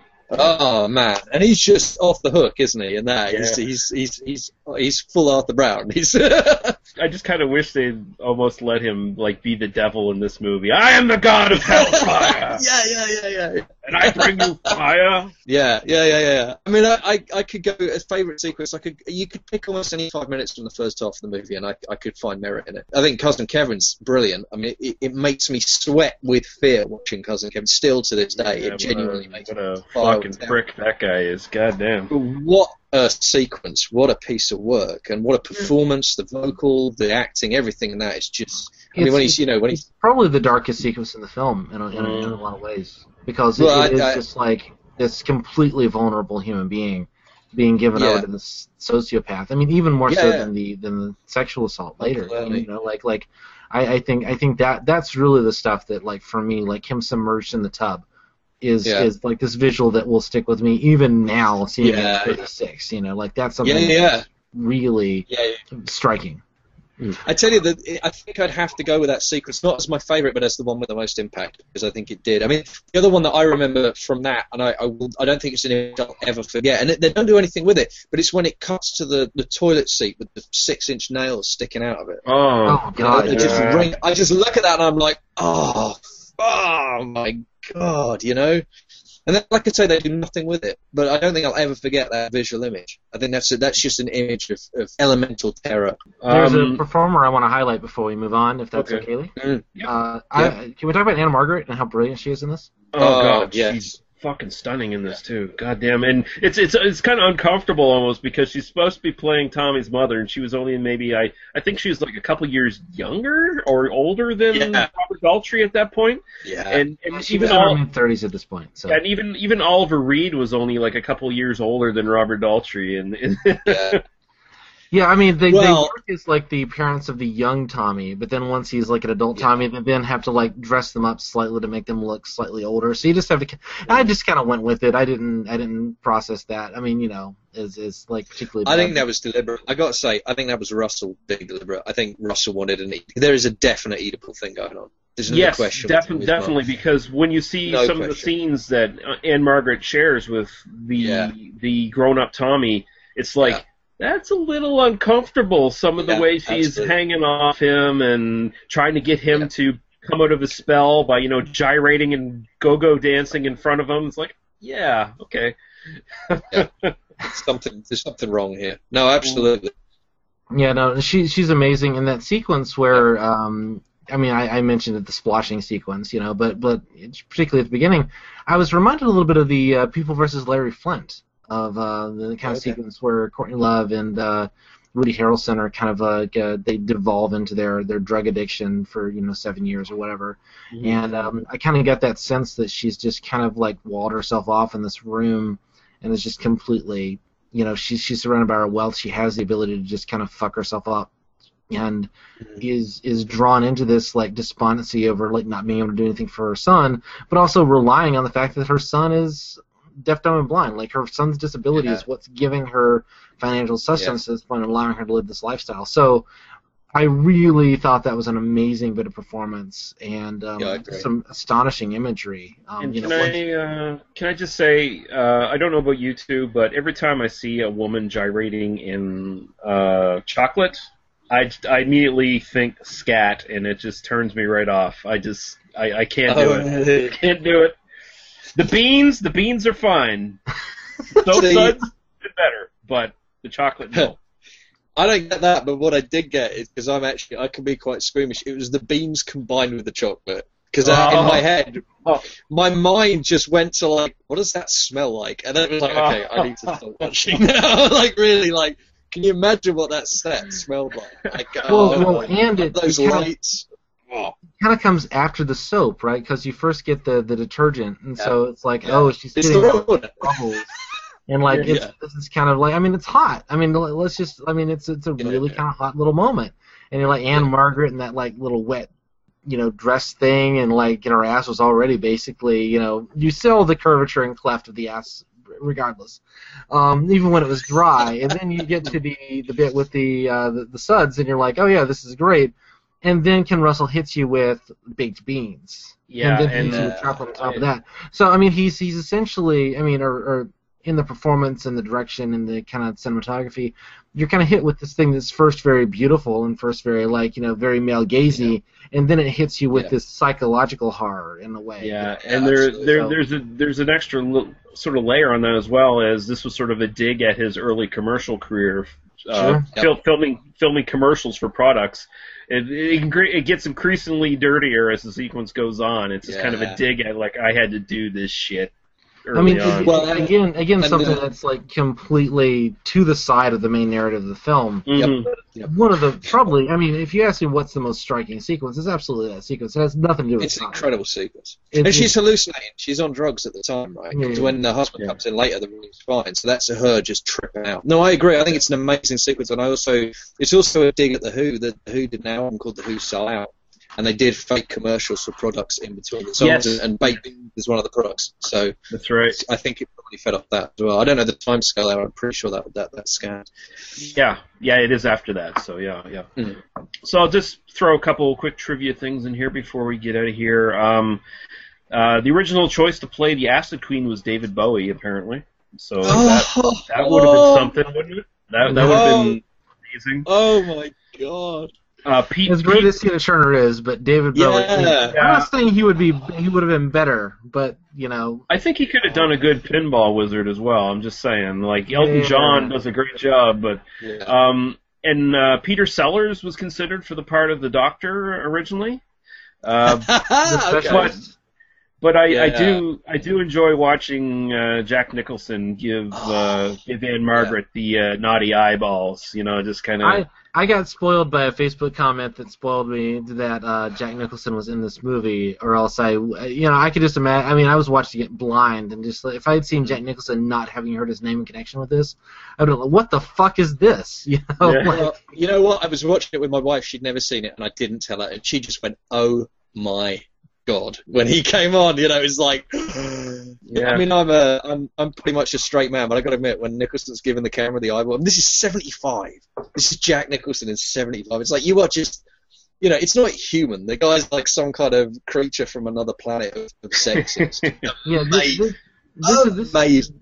this is right after Chinatown. I mean, this is this is like a year after Chinatown, so he's he's at Yeah. that stage of his career, and then he's doing this like bit part in this like rock opera. You know, it's amazing. yeah.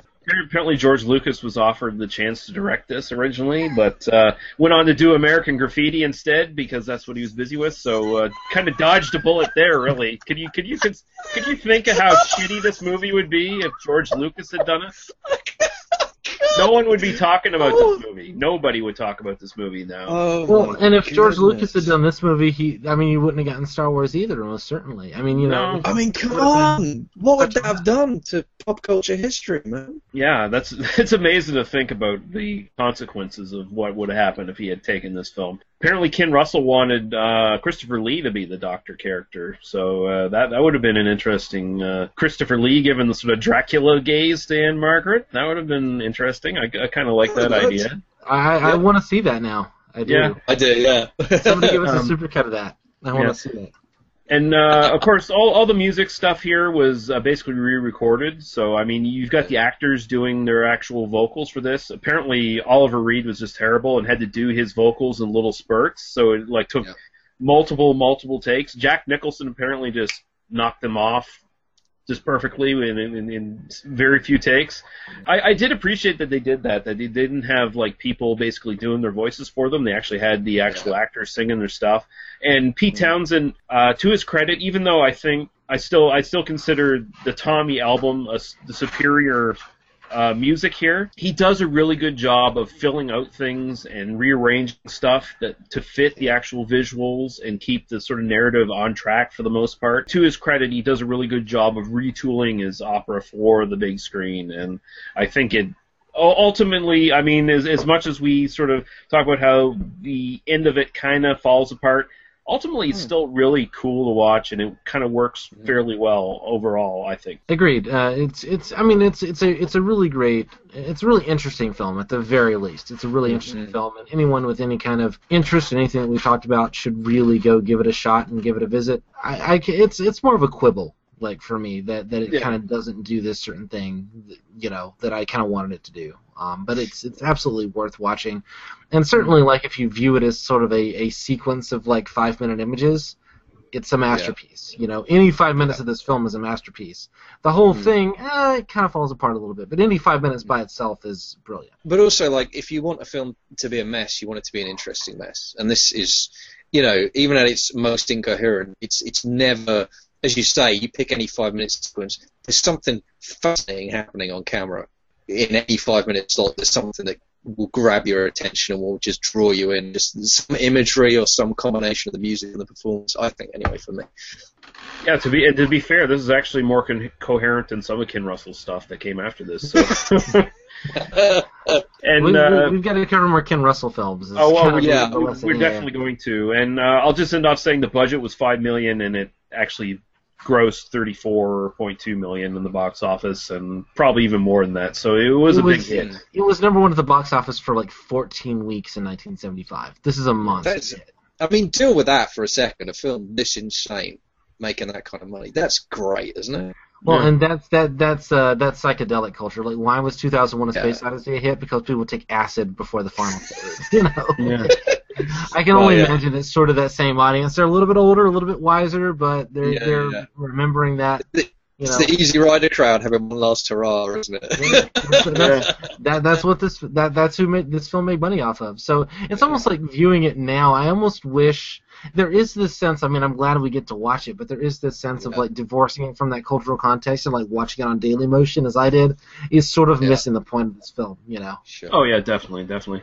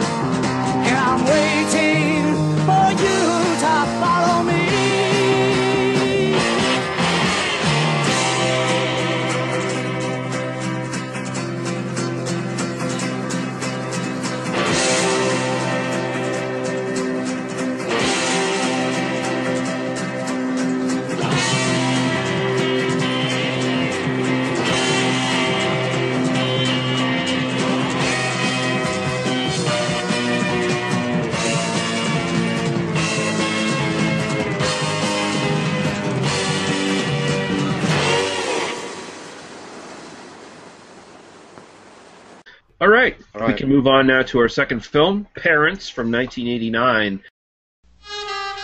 Coming soon, Randy Quaid, Mary Beth Hurt, Sandy Dennis, and director Bob Balaban bring you a fresh look at family life.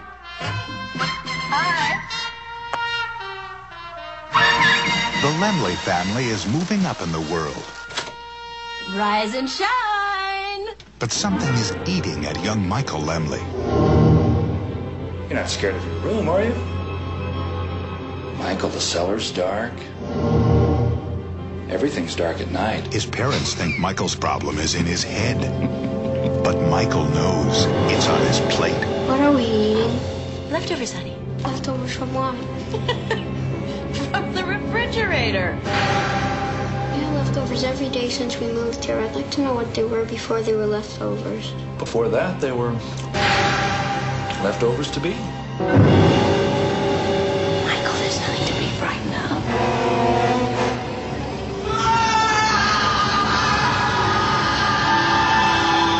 Now, there's a new name for terror. Parents. Bedtime. Directed by Bob Balaban, written by Christopher Hawthorne, and it's starring uh, the reclusive Randy Quaid as uh, Nick. Goddamn, what's their last name? How do you pronounce that? Laomi? La- Laomi? I don't know. Something like that, sure. Yeah. Mary matter. Beth Hurt is Lily. Sandy Dennis is Millie Dew. Uh, Bryan Madorsky is uh, Michael. London Juno is Sheila. Kathryn Grody as Miss Baxter. Deborah Rush is Miss Zellner.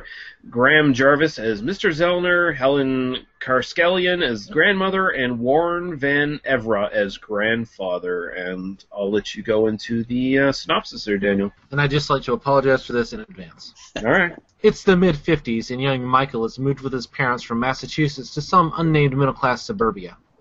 Michael is a sensitive soul, awkward amongst his peers, and suffers from an overactive imagination, having vivid dreams like the one in which his bed transforms into a pool of blood.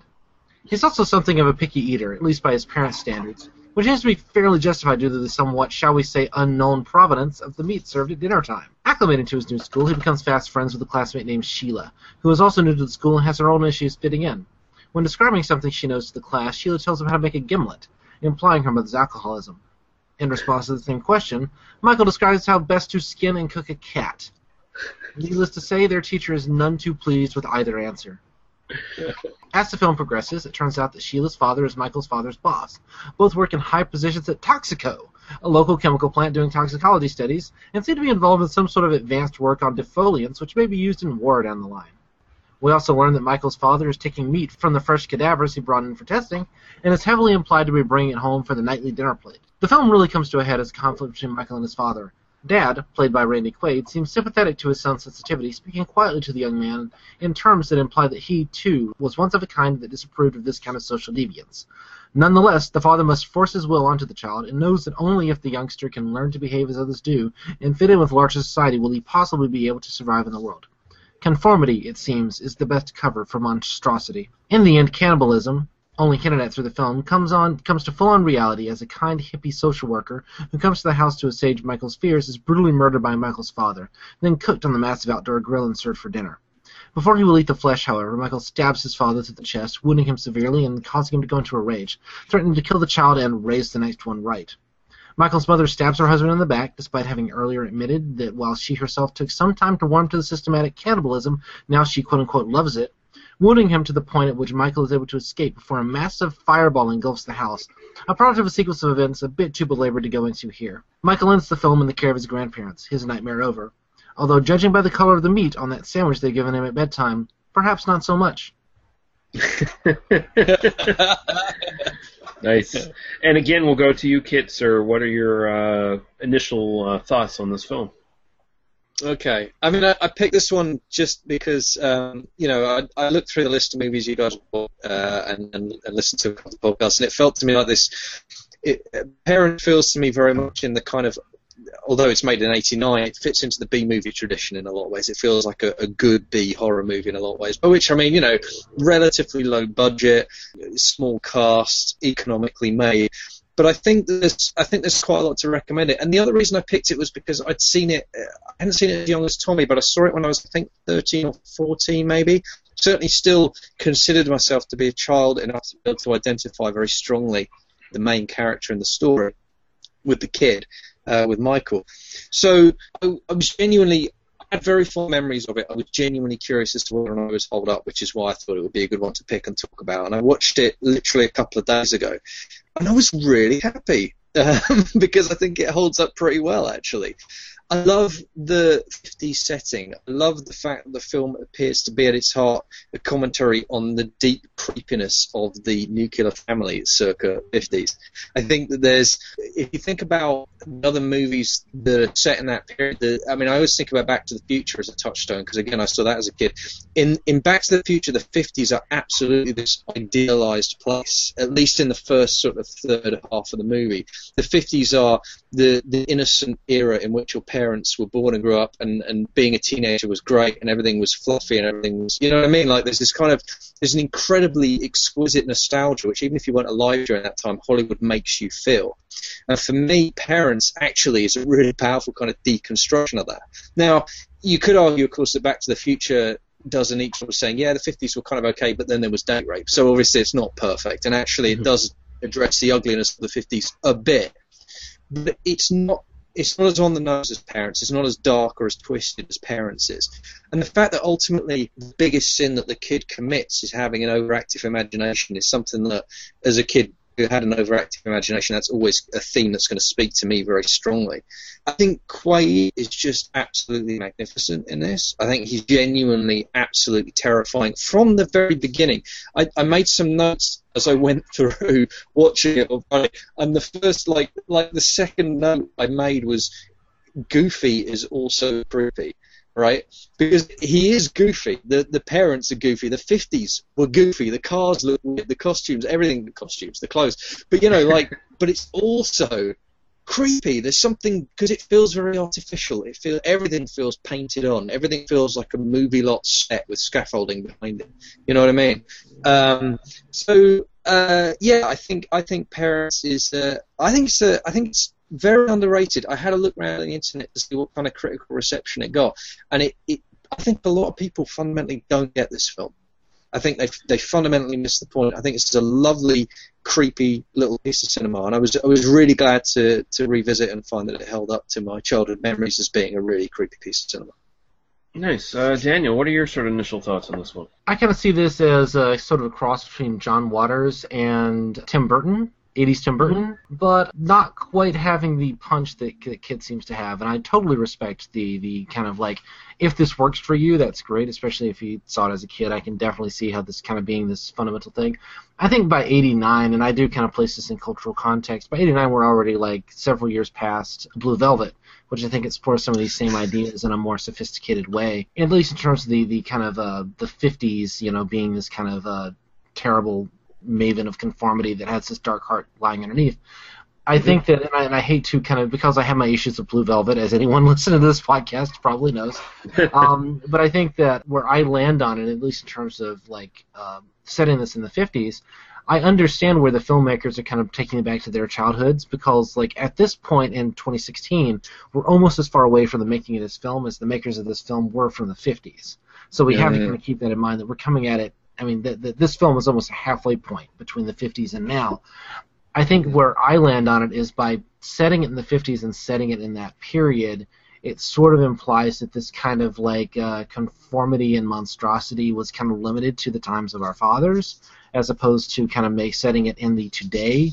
You would kind of get the sense of like, oh, this is still going on. It makes it safer in this kind of weird way. I mean, I understand that the mm. aesthetics work, and I definitely appreciate the aesthetics. I appreciate this as kind of a straightforward horror movie and as kind of a an aesthetic experience but I whenever I see this kind of film, I start thinking of it like, what is this really trying to say? What's the kind of political or socio-political edge to this? Mhm. And um, that's blunted by setting it in the 50s. It's also blunted by making the um, kind of central metaphor something that is done by this family that is kind of looked down upon by the outside. And I think that it equates deviance with uh, negativity, despite kind of also being a criticism of conformity, which kind of muddles the the message of the film slightly, which I think I'll get into a little bit more as we kind of move on. Overall, I liked the film overall. Um, I just said overall twice in a sentence there. I've had a couple of glasses of whiskey since we started recording. um, but uh, I, I did enjoy the film overall. I do think Randy Quaid is phenomenal in this. This might be the single greatest Randy Quaid performance that doesn't include the line "shitter's full." Um, and I and I did like the film. I really loved the direction. I really loved the kind of the ideas behind it. I love the kind of B moviness of it, uh, as Kit kind of puts his finger on. It, it, it definitely has this kind of very idiosyncratic uh, individual feel, but it didn't quite work for me as a full experience. It didn't quite really connect with me in the way that I wanted it to, and um, you know that's not necessarily a disappointment. It's just sort of like, oh, that's kind of a shame. Like I understand where it's going, but I wish it kind of done something different. So that's my that's my overall impression of the film. Yeah, I really like this film. I'm like Kit in that I hadn't seen it in about 20 years, so uh, it was a it was a nice re- revisit for me, and I I definitely didn't appreciate it when I first saw it. Like I was just too young. I didn't.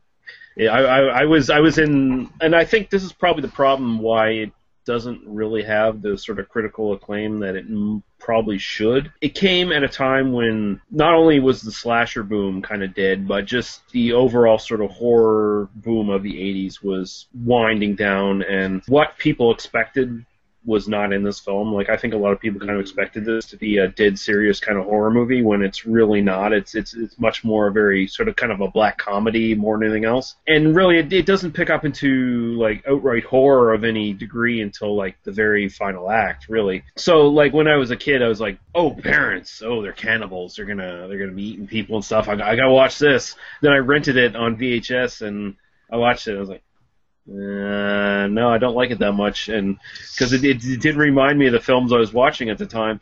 But now that I watch it now, I'm I really appreciated it the second time out Mhm. watching it. Um, I do really think that it uses its budget very well. Like it is a B movie, but it doesn't at the same time feel necessarily like a B movie. It, it looks very slick to me. Uh, very looks very well produced. Uh, Kit and I were talking on the uh, chat and Facebook before we got on here uh, about sort of the uh, uh, government-produced films that sort of came out both in Canada and the UK of uh, those sort of PSAs of kids don't do that, don't do that kind of thing. This this sort of has that feel to it to me. Like Mhm. it's got sort sort of the kind of same production value, and I do really like a lot of the stuff it's trying to touch on. Uh, I think you're right, Daniel. It doesn't go as far as it probably should, and I think maybe that comes back to the limitations of the budget and stuff. Like I, I just think maybe they couldn't quite go as far as they wanted to, and, and with what resources they had. But um, it feels like a very personal project. It feels like this Yeah, kind of yeah. deeply kind of personal experience from a screenwriter and a director. And I mean, the the, the film that we've covered on this, uh, the word that I keep coming back to is giallo. It feels very much like Cat in the Brain, which we covered last year. To me, like it, it feels kind of, I mean, in a very different way. I mean, it's a very different film than that, but it kind of feels like this kind of like self-aware kind of examination of some of these uh, kind of horror tropes and some I of see these, that. Okay, yeah. ideas it, it, it strikes me as kind of visually. I mean, just just in terms of like the the knife almost going into the eye, kind of feels very Fulci to me. You know, I was definitely in that zombie two mode during that sequence. Uh, you know, kind of going, are they gonna go there? Like that would be that would be kind of. You know, I would immediately jump this film up a grade if if, if we're going there. You know, that would be really awesome. I think you know, for for me, the difficulty really just comes in terms of I just wanted this film to kind of go in a slightly different direction. I felt like it was a little bit I don't want to say tired, but it was a little bit kind of I've seen this before, you know, and, and and despite the fact that the performances are all amazing, um, uh, Mm. the kid the kid is is definitely well cast. Um, you know, he doesn't have a ton to do here. He doesn't. He, I don't think that he's quite, you know, to the level of uh, the kid that plays Tommy and uh, Tommy, but um, he definitely is a, really interesting uh, performance and, and it really like carries the film well. But I think Randy Quaid is just phenomenal here. Um, Yeah. he- I mean, and it, Mhm. were it not for his performance, I think this film would be forgotten to a much. I mean, to the fact that it's already forgotten, it would be forgotten even more so were it not for Randy Mhm. Quaid. And I think it deserves Yeah. to be rediscovered just for Randy Quaid because uh, he was really, really good back in the day. And um, Mm. this really shows how he can be both this kind of like 50s, almost a house husband kind of guy. Like, I mean, you know, the idea of a Mhm. 50s husband cooking for his son is Mhm. almost by its nature this subversive Yeah. thing that's happening. And you know, he's he's it's a phenomenal performance, and I definitely and I definitely think this film is worth watching, if only for that. Um, and it is worth watching for more than that. Um, it was just slightly disappointing for me. Like I was really expecting this to really take off, and I and, Mm. it, and it didn't quite for me. It didn't quite work in the same way. So, um, but that that's that's me talking too much uh, at the very beginning. So please continue, somebody. this definitely does connect to Tommy in the same way where it fundamentally speaks to uh, the the child's fear of parents, like this this fundamental uh, fear of your parents to some degree, whether it's due to strict res- respect of their authority or if it's fear that they're going to leave you, fear that they don't love you, fear that they're going to abandon you, or a very real psychological fear that is developed for in some children's cases where they catch their parents fucking on the floor, you know, like Right. so Yeah. um, I, I, I did like that aspect of it, and I like that the film kind of muddles what might actually be going on in here. Yeah. Um, the question kept popping up in my mind: Are his parents really cannibals? Yep. Um, I'm I'm kind of wondering, like, Yeah. I think the movie leaves enough off the table that you can kind of interpret that this might be just a really disturbed kid, or again, going back to Tommy, a kid who has been abused in some way by his father, and he's rationalizing this through this cannibal narrative that he's made in his head. Yeah, I, I completely agree with that reading. I mean, for me, it was interesting because I picked these two movies just because they were movies that I'd seen as a kid and messed up. I hadn't made the connection, the thematic connection in terms of the child abuse metaphor. But for me, Parents is is very clearly uh, a metaphor for child abuse, and the cannibalism itself is a metaphor for child abuse. It's it's forcing a child to uh, quote unquote unnatural form of behaviour. It's it's it's impressing a, a mode, and the fact that it's a secret that cannot be shared. I mean, that's that's not even subtle, is it? That's that's Yeah. uh, you know, as, as an abuse metaphor, that's fairly front and center. But you, you hit on something that I think is an incredible strength of the movie, which is is the ambiguity of it. I mean, actually watching it this time with with a kind of storyteller brain on as opposed to a kid where I was just absorbing it as a, as a piece of fiction. What I love is you're absolutely right. Up until I would say the last 15 minutes, maybe the last 10, it is ambiguous. It's absolutely ambiguous. We know this kid has an incredibly active imagination. There's the whole sequence where he's in the closet watching his mum cooking, and then behind him there's the sausage coming down from the shelf to, to throttle him. And it's it's it's made explicit in the text of the film that that was his imagination. None of that actually happened. It was just him standing in the closet. So we know his imagination is incredibly active and kind of leans towards the macabre. And you've got the nightmares mm-hmm. as well, which also tell us that. So right up until the social worker coming home with him, the last, and that is the last 15 minutes of the movie, the film is walking that tightrope. Now, there's a theory about horror. I- first remember reading in, in, in a guide Philip Sandifer who wrote about this in, in, in a book called Neo Rea- Reaction of Basilisk, where he talked about um, one of the ways you can define horror is where you create a situation where either something truly dreadful is happening or the narrator is insane. Right, and either of those things, either of those outcomes is obviously scary. But the, the longer you can stay on that tightrope, the longer you can preserve that ambiguity, the greater the tension and the horror is for the person who's absorbing the fiction. And I think Parents is, is a close to textbook example of that. I think Parents does that incredibly well because right up to the the 15 minutes in the end, because the normal thing with a horror movie like this is it's it, it normally turns at the hour mark if it's got this kind of ambiguity into it, it plays the ambiguity right up to about the 60 minute mark, and that's when it flips. And then the entire final act is it's real, and now you've got to deal with the monster, and that's and there's lots of action and, and what have you. Parents, it, it plays it right down to the wire, it plays it right down to the last 10 minutes. That alone, I think, makes it uh, an unusual and therefore interesting piece of cinema. Well, the film's only an hour and 20 minutes long. Yeah. So if you say like Well, oh, the last helps. 15 minutes, it, it gives it an extra like. I mean, I, I think that one thing that I did appreciate was the length. Like I think that it lasts exactly as long as it needs to last. I, I think if this film had been 10 or 15 minutes longer, it would have been difficult. If not, like Yeah. I mean, it, it just would have felt bloated. Um, Mm. So I, I did appreciate the length, and I I, I mean.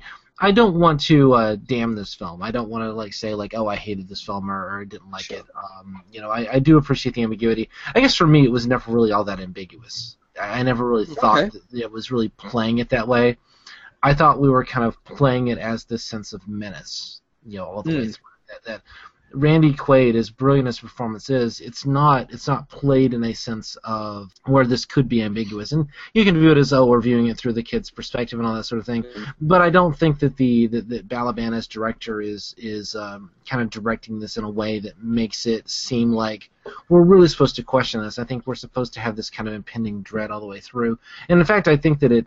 I mean, for me, it works better as something that like this kid knows is happening or really suspects is Mm. happening, but never, but has no ability to to correct, has no ability to do anything about. That's almost more horrific than anything. Is that you know you're you- as a child you're stuck in this situation. You have these monsters that you're beholden to, and you have no uh, resource that will get you out of the situation. That's more horrific to me. And as an abuse metaphor, that's near perfect. Because one of the things we were talking about, those public information films, one I shared um, was about stranger danger specifically. And I remember seeing, I mean, the, I, I forwarded the YouTube link, but I watched that as a kid in a classroom at the age of five or six, you know. And, and it says right at the beginning, you know your And then it shows a policeman, you know he's all right, but the rest of these people are strangers and they might be okay or might be dangerous, right? And it's like statistically, that's the inverse of the truth. Statistically, if you're going to be abused as a kid, it's going to be your parents, it's going to be your family, it's going to be Yeah. someone very, very close to you. That's what almost always happens. And for me, like, yeah, parents as the film parents as a as a metaphor for for child abuse is, I mean, it's it's very strong because it's that everything you just described there, Daniel, as being the source of horror. That's that's the horror of being an abused child. You you you know something's going on. It feels wrong. You have no one you can talk to. No one will believe you. Everyone's telling you it's in your head. That's you know that's what it is. I will say, like, although I don't buy this this interpretation, I, I, I was partway through. I was almost starting to take this as an interpretation of the father's rejection of the son's sexuality to a certain degree, because when he's in the when he's in the uh, pantry uh, closet or whatever with the very phallic meat crawling up his leg. And then there's the other. Then there's the other scene where he's hanging out with the uh, girl he befriends, uh, Sheila, and Yep. she's trying to physically play with him, and he's like, "No, don't touch me." Basically, I I was I was starting to get like vibes like maybe he was you know just starting to maybe come into the realization of his own homosexuality, but it, the movie doesn't go really anywhere with it. So it's like I I don't really buy that's an interpretation that's really too valid, but. I'm I'm I'm actually right on that. I see that because Yeah. the, the father is um I mean obviously this is something that you know means more to me than maybe than the two of you uh, for various reasons, but the father is talking about how he must the son must live his life in a way that conforms to outside values so that people don't question yes. Mhm. That's that's kind of the central thing. It's not it's not like you can be whatever you want to be, but you have to like not let people know who you are. And that Yeah. very much fits into kind of a queer metaphor, very much more so.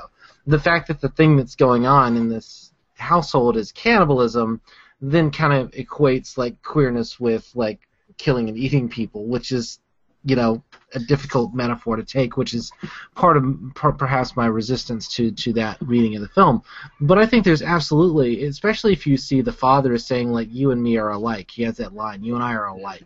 You and I kind of Mhm. have this thing. And if the father is kind of, if you read him as like a gay man or a queer man who has decided to kind of engage with the rest of the culture in this so more socially acceptable way, and then saying to his son like, "You're going to eventually come to understand that you have to do this as well," that's a really powerful reading. It's just the fact that it's then about cannibalism completely That- invalidates that's, it. You know? that's that's the thing. Like I, I, I praise the ambiguity and I praise the different Mm-hmm. uh, things that you can kind of take from this, but it, it does in the last 15 minutes. It kind of it really does kind of explicitly drop all of that. Yeah. So that, Yeah, I that's agree. think that's the biggest failure of the film. And I mean, still, I'd say overall, it's still a very interesting and very kind of evocative film in a lot of ways, and I, I like it oh, quite a bit. Do we know if the writer was vegetarian? Do we know anything about the? If there's any film that would convince me to give up meat eating, it's this film. Like this is this is a very. I don't know, some of those cuts look pretty good. I, I Yeah, I was it's- gonna say it. It's, such a like creepy portrait of me. I mean, I know I know quite a few vegetarians in my day to day life, and like kind of Mm. engaging with that topic intellectually has been really interesting for me in terms Yeah. of um, because I'm just gonna say this out loud. I eat meat every day. I'm Mhm. very much a you know I, I make pulled pork every week. It's what we eat on our day to day basis in my house. I'm quite good at making pulled pork. I'm you know I make delicious meat based products. Factory farming is an atrocity, and the fact that we don't really know where our meat comes from, we don't kill and eat our own meat um, for the most part in the Western world, is very much a, a representation of like we just kind of buy this kind of sanitized product that just kind of looks like some stuff, and then you just turn it into oh it's chorizo or it's ground beef or whatever, and you don't think about what the animal was. And factory farming is an atrocity that we all Mhm. are, if we eat meat, we are engaged in. Yeah, absolutely. So the other half of this, if we're going to view it that way, the fact that this film kind of portrays this family as kind of being unique in terms of like consuming this meat. If this idea was the kid discovers that everyone in the society, that everyone he knows is eating human meat, and uh, kind of made it explicitly about this, discovering that there's this systemic horror that's happening throughout everyone, that Mm. becomes much much more powerful. So the fact that it is just kind of about this this family, I really like the sexual abuse metaphor because that's really the Mm. best way I can think of to like salvage the film. Um, Mhm. I didn't even see it on that level because I saw it as so explicitly about the meat itself, you know. Sure. And so, so I mean, the discovery from this kid's perspective that like everyone in his society, if we viewed it that way, was eating this terrible product that was the you know human beings being cut up and vivisected. That Mhm. would have been really fascinating. That would have kind of spoken to this like systemic horror. Whereas Mhm. I think again the film almost pulls back from that and makes it just about this family, you know. Mm. And so so kind of ignores the kind of larger implications and the, Oh, I, I, I the really larger like. horror. I, I really like that idea of his parents moving into an actual cannibal like neighborhood, some suburb in the 1950s where everyone's engaged in that. there, there's a brilliant movie there somewhere. I Which, think. which, is, which is also kind of a John Waters film, right? Like you can Yeah. imagine John Mm. Waters having done that, you know, sometime in the mid '80s. Maybe move into a cannibal, you know, It would have been it would have been starring Iggy Pop and Johnny Depp uh, eating people, and, and Divine Divine would have probably been like the the, the main course at some point on, on a table. But can I go back to what you were saying though? Because there's something that you, you made a point there about if it's, if if the child, if the boy himself is is coded as, as homosexual, which you know I can see what you're saying with that. You know, if you look at the adject- adjectives used to describe him, he's overly imaginative, he's oversensitive, he's a very quiet boy. You know, all of these things are things that could be coded gay. I mean, absolutely, that could be coded as as as, as homosexual, and I think that's an interesting reading. But I, I think that then if, if you if you accept that reading, I think the difference between the child and his dad, and actually, this I think this is really potentially quite powerful. If if the cannibalism is a metaphor for uh, child abuse, then the difference between his father and the kid is the kid's gay, his dad's a paedophile, and they are different things. And his father sees it as the same thing. His father sees it as the same thing because his father's got this what he considers to be the same sex attraction, but of course it's far darker and it's far less okay and it's far more horrible. And the the blurred line is all in the the father's mind, whereas the kid's like, no, I'm not like you. I'm absolutely whatever I am or I'm not, I'm not like you. So I think actually that both those metaphors work. If you take the kid as coded as gay, and then you take the, the father as, as as coded as actually, you know, as a paedophile, as an, as a child abuser, then I think it holds. I actually think the story works, and then that explains why you've got the problem with the ambiguity with the kid, and why the counselor can't make any sense of the kid, and they're trying to figure out what's going on with it. and for that matter, the Oh. the mother character who says, you know, Yeah. like, you know, I resisted it at first, but then I uh, embraced it. Yeah. Like, now I love it. Like that Yeah. is that is something that you see in the in this intimate partners of people who are child abusers. Yeah, that's is, right. Is sometimes they they resist it at first and then realize like, oh, uh, just Mm. just kind of get into it themselves or allow it to happen or turn a blind eye to it. I mean, you can imagine.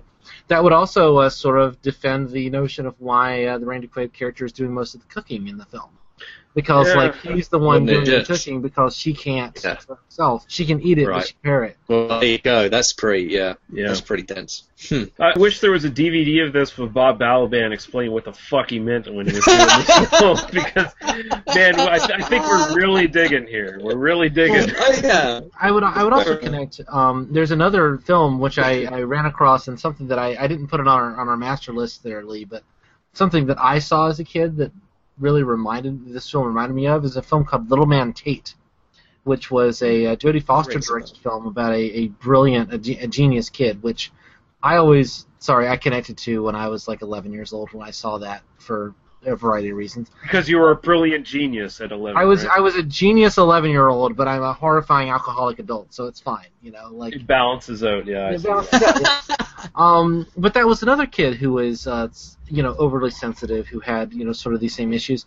And Bob Balaban is in that film, so I connected it. You know, he he was uh, the quiz master towards the end, so um, that that title kind of popped up at me, and I was I was already kind of connecting it to that film because I think the child actor here and the child actor in Little Man Tate have a lot of similarities. I mean, you you can almost see the child. I mean, you know, if you if you take out the cannibalism and you take out all the kind of deeper and you just look at the performance. This Mm. kid is just this kind of he's an oddball kid. He's this quiet, socially awkward. He's this weirdo kid. He's got his own interests and you can kind of project onto that whatever you want. Maybe he's gay, maybe he's just kind of weird, maybe he's, you know, kind of going to be a goth kid in a few years, but he's trapped in this kind of stultifying 1950s conformity environment.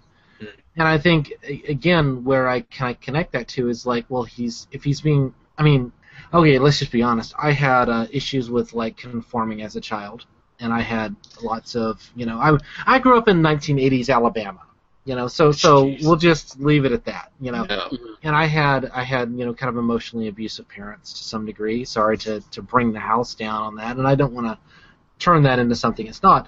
I identified with this kid in a lot of ways. I mean, I, I really did kind of like, yeah, no, I had a lot of these same feelings. I had a lot of the same mm-hmm. kind of thing of like, there are things that my parents are doing that are terrible. There are things that like I see in the world around me that are horrifying. And I think for me, where my emotions kind of lie is like re- like restricting it to just this family, and not saying this is something that's more systemic. Yep. Almost forgives it, you know, in, in a certain way. Um, so so Yeah. it's it's almost like the film is strong enough that I want it to be more than it is. I want it to be saying something, whereas I don't think it's it's saying something. Again, if we're talking about like it's about sexual abuse and about pedophilia, that's Mm. the best reading of it, as far as I'm concerned, because that is something that's very personal and very. I really Yeah. like that reading, and I want to revisit it through that reading. But Mm. um, the way I viewed it was much more general, and Mm. um, that's why like having it just to be about the family kind of upset me in a way, or not upset me, but just kind of disappointed me in a way. you But your reading of, of cannibalism as a stand-in for like rampant capitalism, in this case represented by the uh, you know grotesqueries of the of the meat industry, I think that's really cool. I mean, I'm like I want to rewatch it again, thinking about it like that because I think there's something. I think there's something there, man. I think that's really good. Well, so when when you look at them as a family, like they've got the big house, they got the big spacious, like they shoot the car in a way where it looks very Yeah. very spacious inside. They- they- They're very much like the upper middle class 1950s Mm. Nuclear family. I mean, this, this is this is the guy who has a very pretty high level job Yeah. at Yeah. like Upjohn or you know uh, or um, you know uh, Toxico. DuPont or something. You know, like Toxico. uh, full Come on. disclosure, full Yeah. disclosure. I work as a analytical chemist in a pharmaceutical Okay. research lab, so you know. Okay. So you're, but uh, you're you're not asking to uh, take samples of hundred grams of I was liver, say. are no, no, no. I No. That, that's not something that I do. When you you know. say, when you say pulled pork, what I'm I talking about? Yeah, let me just. I mean, I mean, when I say Before- pulled pork, I mean long kid. pig. You know, so, yeah. Yeah. But they, they they they got this nice big house with a solid foundation. They've they've got their larder is just fully stocked. Like there's that scene in the kitchen where the where the mother's uh, pulling the leftovers. Uh, Mhm. What were they? What were they before they were leftovers? Oh, they were leftovers to be. Uh, but but yeah, she's pulling those out, and the son's trying to help with the with the cooking and stuff. It's like, no, you don't dip mm-hmm. them in the stuff before we do this, and and she the entire kitchen is a fucking mess. It's just full of stuff. It's like this is a rich family, like a very rich Yeah. family. And there, there are Yeah, and cookbooks in like like a- almost every shot in the Yeah. kitchen as well. You see Well, like these very like yeah. immaculately arranged as well. You know. Yeah. And the sequence later where the girl comes around and they set off all the appliances, and there's like a million appliances in the kitchen, right? And they're, they're, she's just traveling, she's just doing a tour of the kitchen and all the buttons she can press and all the electricity she can burn. Um, and throwing I mean, eggs, which are a representation of fertility, into all these Well, things. in yeah. Of course. And then he and then he won't get in the freezer with her surrounded by meat. So what's that about? But uh, Yeah. to speak to something briefly you were saying earlier, Danny, just to just to kind of back up really, because I, I agree with you in terms of, of reading Michael as, as gay. Because you, you're right, I had I had exactly the same reaction to Michael in that I identified very strongly with Michael as a kid, and as an adult, I identified with Michael as a kid because I too was, I mean, as it happens, not gay, but I too was. Uh, very imaginative child and slightly oversensitive and you know I was physically very short and therefore obviously bullied because you know that's how it works. You know and the reason and you know you know talk about your issues with conformity. I you know I have hair down at my arsehole and there's a reason for that. And it's because I'm not interested in spending time with people for whom a male having hair down to their arsehole is an issue. Like I don't need those people in my life. So I grow my hair long because it, it, it reduces the amount of idiots I have to deal with on a day-to-day basis because they'll take one look at me and be like, "This guy's not for me," and it's like, "You're right, I'm not." So I agree with you that the whilst you can read the kid as gay, it is actually potentially problematic to do that because if you just take the kid at face value and is what he is and leave his sexuality entirely to one side, you're right. That's enough for the kid to feel alienated. That's enough for the kid to feel unusual. That's enough for the kid. And the other thing about him that that I noticed was that he spends and his dad has a go at him about it. He spends a lot of time watching. He's a very quiet kid. A lot of the shots are of his eyes. Uh, there's an amazing shot where his dad coming down the stairs and you just have the top of his head and you can't see his nose. You just see his eyes sitting in the bottom of the frame. I mean, the direction I think is incredible throughout. The cinematography some genuinely like really superb. Not it's not flashy, but there's some really superb decisions that are made, some subtle decisions that are made with the framing. And I, that of the kid looking, he's looking out the closet at his mum cooking in the kitchen. You know, there's a lot of that. And his dad says to him, you know, you're always watching people sport. Yeah, you know? that's that's a creepy scene. Is like, and he's like, "That's good because people are always going to be watching you." So yeah, you, you gotta. yeah. Well, Yeah. and that idea of people are watching you. I mean, like I'll, uh, you know, I apologize for the language here. Um, I was called a faggot as a Okay, child yeah. fairly often by my mother at certain times. Okay. You know, I shouldn't be talking about this, but like, fuck it, whatever. She'll never listen to this. I was asked if I was gay many, many, many, many times, and I mean, today I probably identify as probably queerish. You know, I kind of feel uncomfortable like embracing that label, but I'm absolutely in that kind of alternative sexuality kind of side of things. I was definitely I knew I was different really really early on. And so Mm. of course I identify with this kid. Of course like this Yeah. kid like is very much on my wavelength of like yeah, you see that things are fucked up in the world Yeah. around you.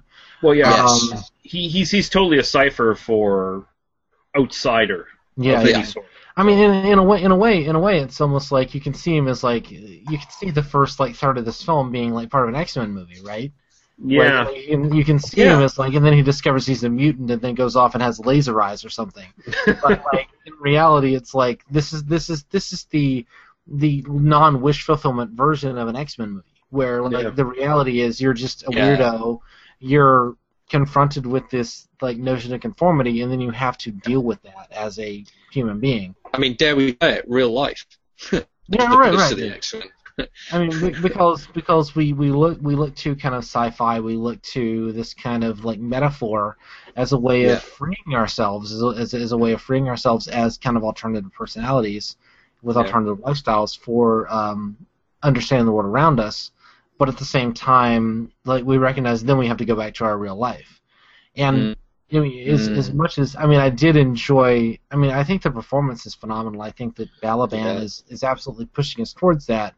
But again, the, equating that with cannibalism just kind of undercuts it completely. So so it's almost like I have to divorce the my reading of the film from Mm. what's kind of on screen. You know, in terms Yeah, of I mean, in, in it- terms of it- rescuing it. You know. Yeah, again, it comes down to the final 15 minutes. If they if they had left it more ambiguous about the Mm. cannibalism, this film would have been much more provocative and interesting to to that degree. Like it, you really could sink your teeth into it then and really kind of debate really what the fuck's going on. But even as it sits, I, I still think it's uh, way worth looking into. Like uh, I think a lot more people should be watching this film and and just sort of you know taking it in because even the even for the aesthetic value, I think is It is I, I, I, it should it should ha- it should have a really substantial DVD release. Like I mean, Yeah. because it's kind of forgotten. I, I I would like to see this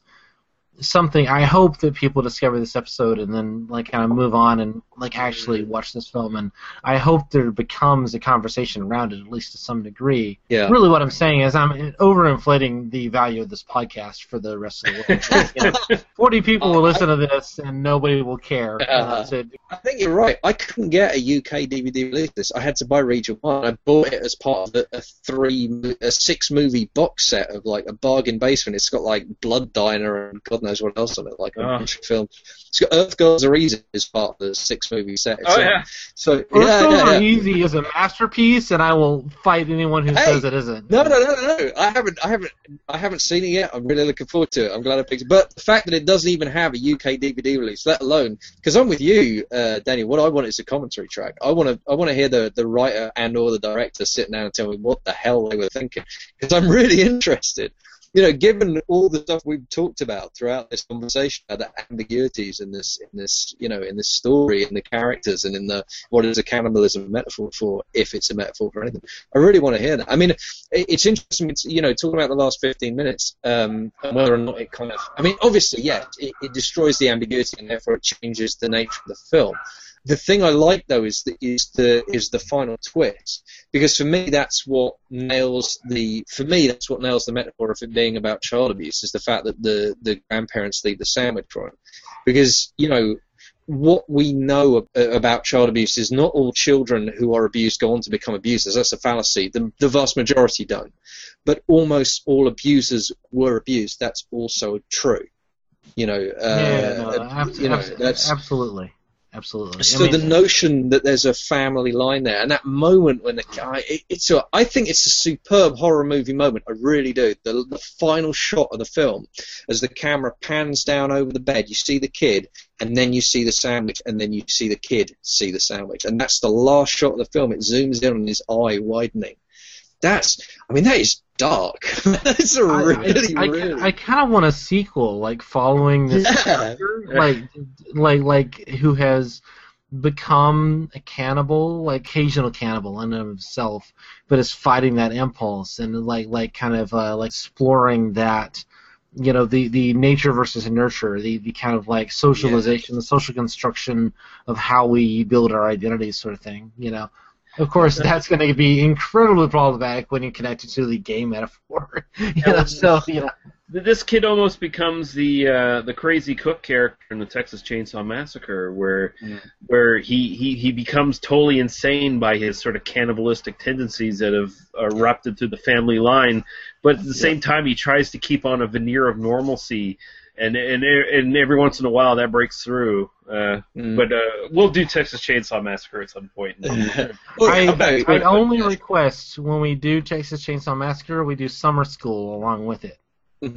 Ah, I don't because wanna that film envelops, you know, in Texas Chainsaw Yeah. Massacre for me. God damn it! I don't want to. I don't want to do that on the same podcast as Texas Chainsaw Massacre.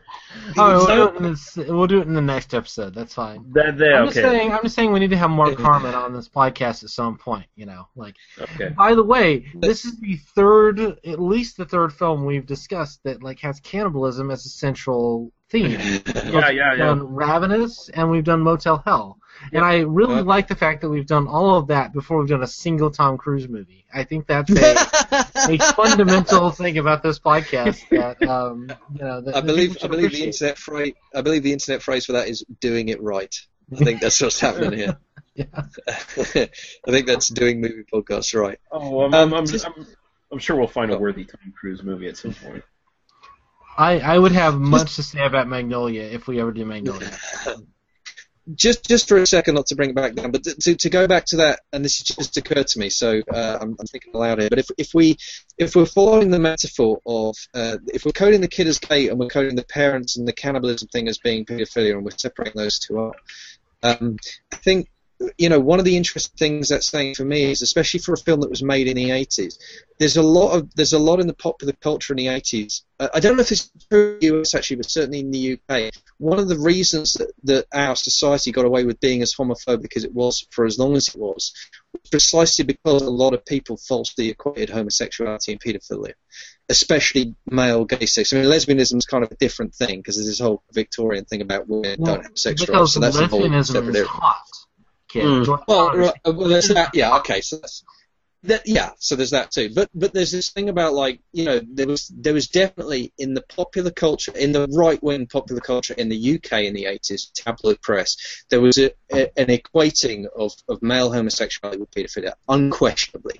That line was blurred as often as they could get away with blurring it because it cast gay people in a bad light. It allowed them to continue to reinforce homophobic laws uh, like Section 28 and stuff like that. Now, I, I can't speak to what it was like in the US, so I don't know how well that scans across. It was it was very much the same in the U.S. Sorry, sorry. I was I was joking Yeah, about the lesbianism is hot, but that's the kind of No, cultural no. expectation that like oh well like girls getting it on with other girls is just like you know oh yeah that's that's attractive whereas gay men that's disgusting and that's totally male gaze and patriarchy like fuck that. shit. I'm just gonna put That's that it. right no, there. I understand that.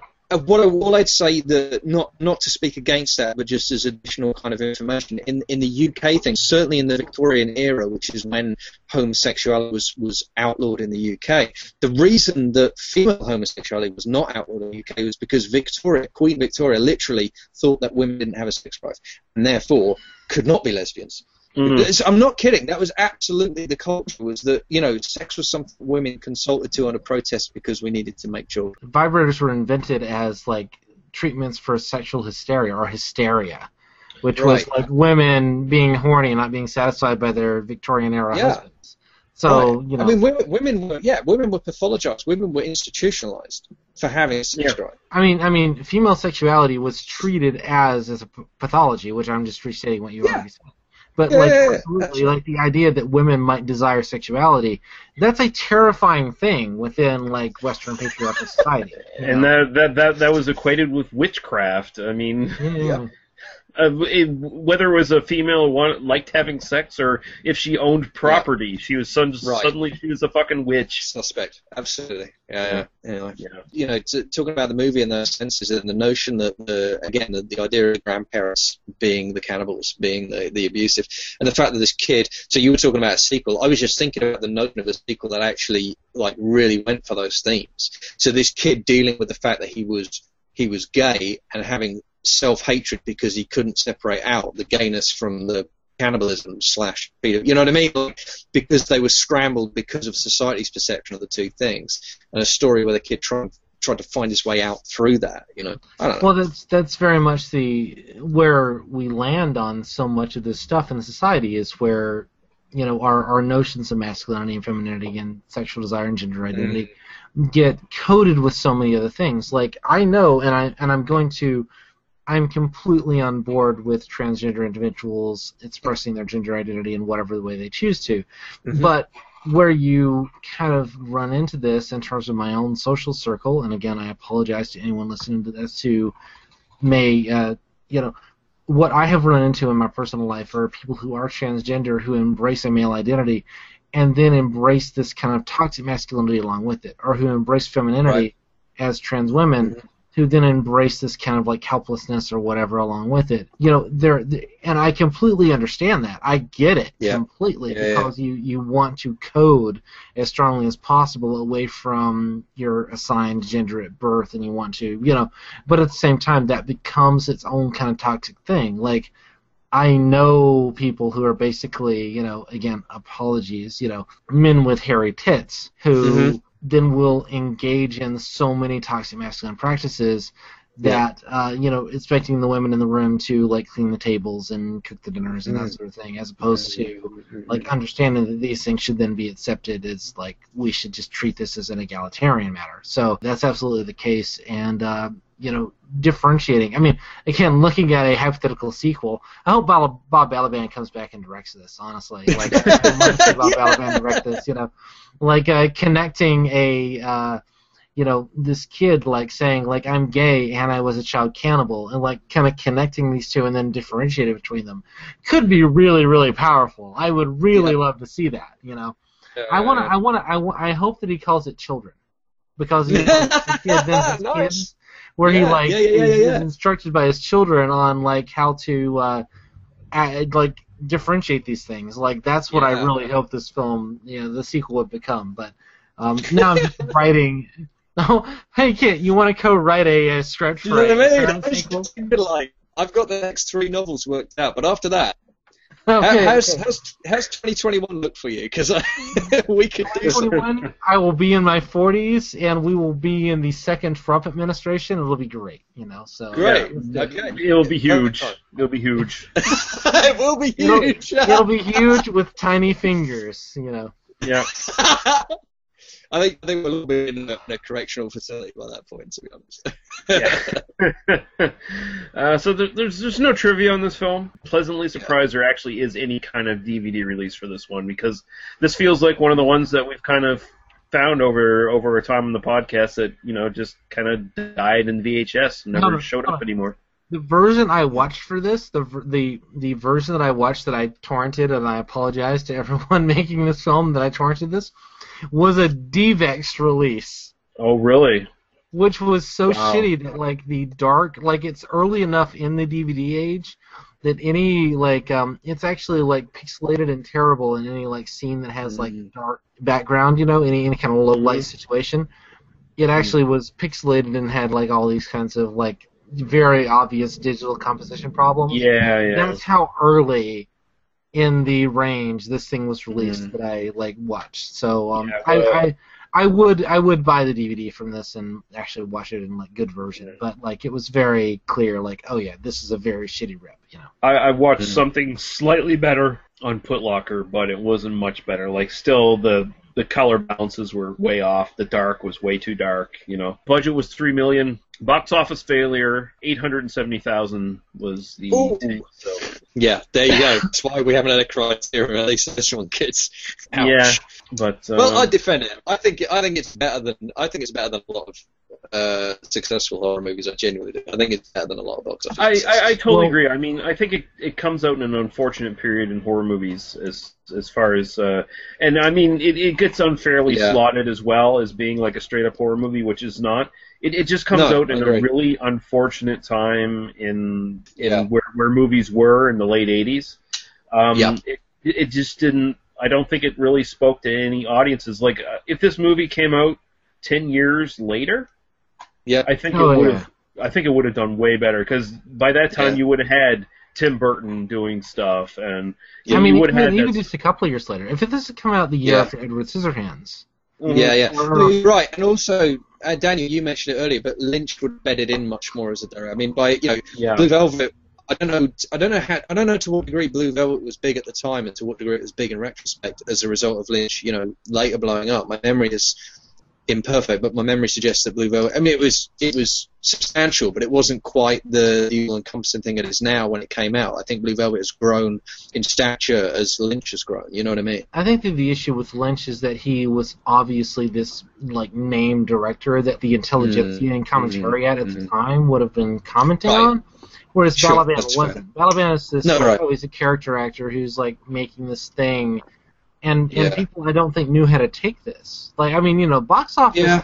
Box office is in no sense a marker of quality. Box office No, I is agree. a marker of what were people in the like six weeks around the release of this film thinking about Yeah. like what was the advertising what you know like, Yeah, like, yeah, sure. it's all connected into that and and that's that's that's more a marker of the advertising department it's like i don't Yeah. give a shit if this movie made movie made money or not you know Yeah. i mean i do in the sense of like it's an interesting kind of cultural moment but at the same Yeah. time like the movie is what it is and Yeah. Yeah. so Yeah. um i, I think I think you're right. Good. I, I mean, I think that if this did get like a Criterion release, I think this Yeah. would be something that people would rediscover. You know, Come on, today- Criterion, because that might be enough to get Balaban to fucking say something about it. yeah, we want we want to know, man, what the hell he was thinking. No, Really, I agree. I, really, I- I hope someone at Criterion is listening to this podcast. I hope that the, I hope the They're- astonishing star power of the uh, of the writer. hey, get Daniel, power, you know? Daniel, they're they're always listening. I mean, haven't you heard? There's going to be a summer job fucking Criterion release down the line. I mean, you know. if they if they get an interview with Chantal, I will buy it. Like, I, I probably You know- would too. Yeah. You- You're right about the critical response too, because the only critical response I could find was I did find the Roger Ebert review, and Roger Ebert's review was basically this movie doesn't know what it is. It's falling between two stools. It's it's trying to be comedy and horror. It's neither because it can't make its mind up what it is. And I think, with the greatest possible respect to Roger Ebert, he completely missed the point. I mean, I really do. I think that's. Uh, uh, to be to be fair. In the '80s, Roger Ebert missed a point on a lot of films. Uh, oh, okay, well. To be quite frank. as as as someone who like I kind of came up in criticism by reading Roger Ebert, so I have enormous respect for him. I think, that, I think that that's I mean I think that that's sort of a fair criticism of saying this film doesn't Hmm. know who it's for. You know, like today we kind of go, well, it's kind of both horror and black comedy, and the both. I can kind of understand, like, okay, rewind in 1989 and kind of like reviewing it as a thing on the big screen on a Mm. weekly, I'm watching five movies a week kind of, you know, schedule. Yeah, yeah. and going like, but- yeah, this movie doesn't know who it's for. I get that. But I if, mean, if know, you if you look at his uh, his Siskel and Ebert review, which which I did, uh, I was watching that on YouTube. He goes way into hyperbole as far as his description of this film. Like, this is one of the most disgusting films I ever saw. Like, he was on his, you know, anti 80s horror kick kind of thing. And the ironic thing was that uh, Siskel actually liked this film. and, and Siskel was generally the more kind of timid as far as gore and stuff went, as far as these films in the '80s. And but he he was the one who was like, I actually kind of dig the stuff, the Yeah. subtext going on in this film. So I'm not, I'm not trying to defend like his review of this film. I, I read his review, Mm, his text review, his sometimes review, but I didn't watch the Siskel and Ebert bit.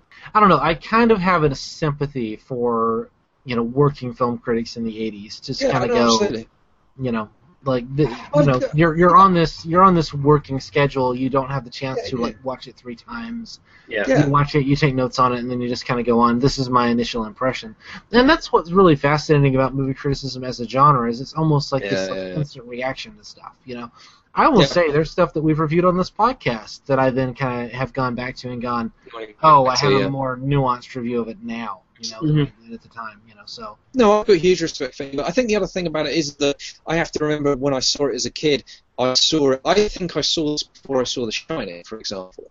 Um, Yeah. I was very young, and I think that so like I think the dream sequences, particularly when he dies on stage, turns would have been far more impressive to me because I hadn't yet seen The Shining and the big blood sequences in that that are that you know in retrospect obviously that's an homage. Obviously, that's uh, you know it's not frankly a steal, right? I mean that, that bed scene is, is incredibly evocative of the of the elevator arriving in The Shining and the blood tide rolling down the corridor, you know. But as a kid, obviously, I saw it in a scrambled letter. So as a kid, I saw that, and I'd never seen anything like that before. So it completely blew my mind. And now, as an adult, I can come to it with a more sophisticated perspective and be like, oh yeah, okay, so that's a that's an homage. You know, if being generous, that's an homage to The Shine. So I mean, Well, and Ebert obviously would have had that level of intelligence that I didn't have.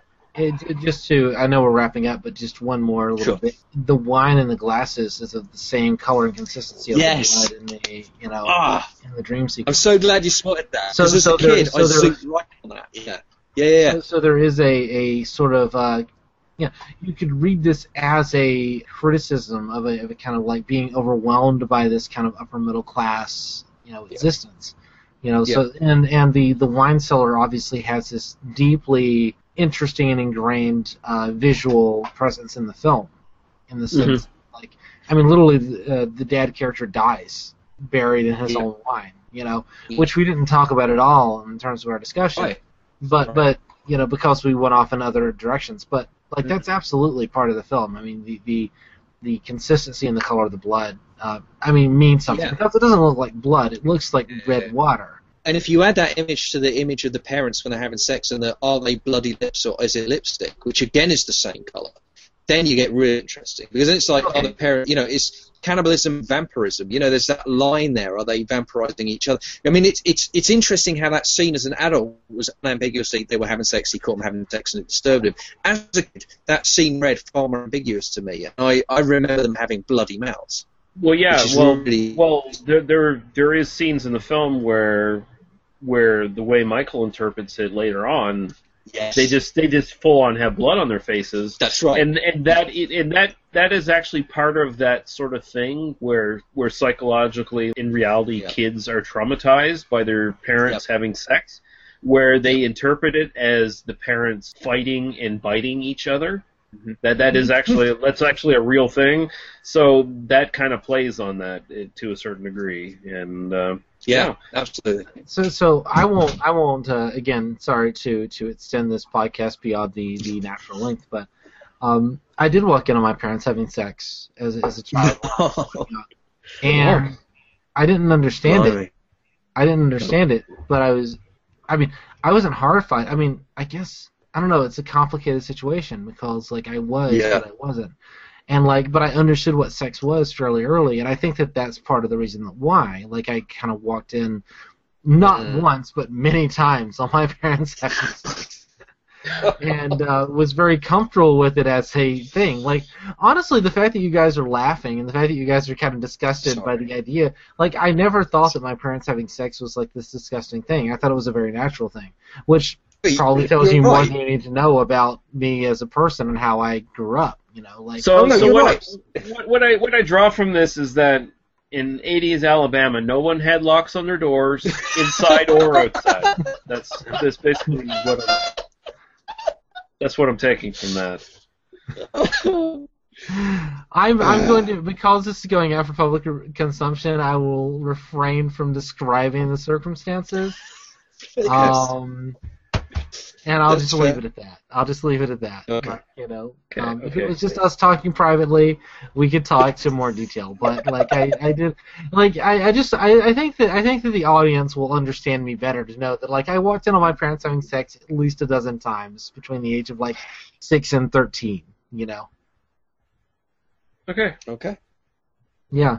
And Um, on that so, and so and so I and so I never get why that's a horrifying thing. Like I never get like that said like, oh my god, I'm disturbed by that. I'm always like, yeah, that's my parents fucking. Like it's Because fine. you didn't grow up in the 1950s. That's probably why. I grew up in 1980s Alabama.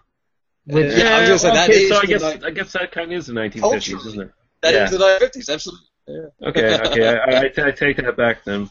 That- Um, I think that's a personal thing, like just for me. Like I like I never thought it was a thing, but that's because I'm the weirdo kid, quiet in the corner, who was the weirdo, you know.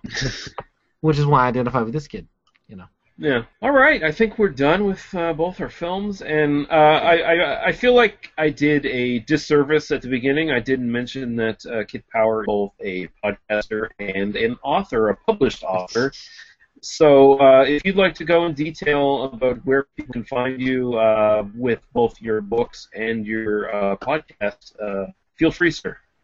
Okay, thank you. As far as the authoring, the easiest thing to do is to go to uh, to your Amazon.com or .co.uk and uh, search under books for Kit Power. If you do that, you'll find everything that I have currently published. Um, I've currently got a novel, a novella collection, and short stories that have appeared in various anthologies, but they're all on my Amazon author page. Uh, it's the easiest single place to find me for my written work. I'm also a blogger. I write for the Ginger Nuts of Horror website, so that's www.gingernutsofhorror.com.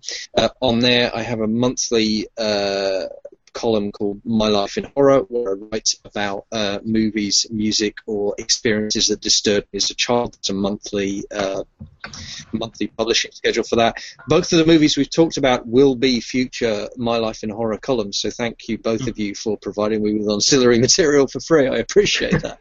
Um, I will definitely be talking about Tommy, and I will definitely be talking about parents on that in the future. But I've talked about a lot of other things in the past. Um, the the music of Wasp and Iron Maiden, uh, the movies of Wes Craven, and and various other bits and pieces. But it's all on there. Uh, Ginger to Horror backslash My Life in Horror if you want to go to the index there.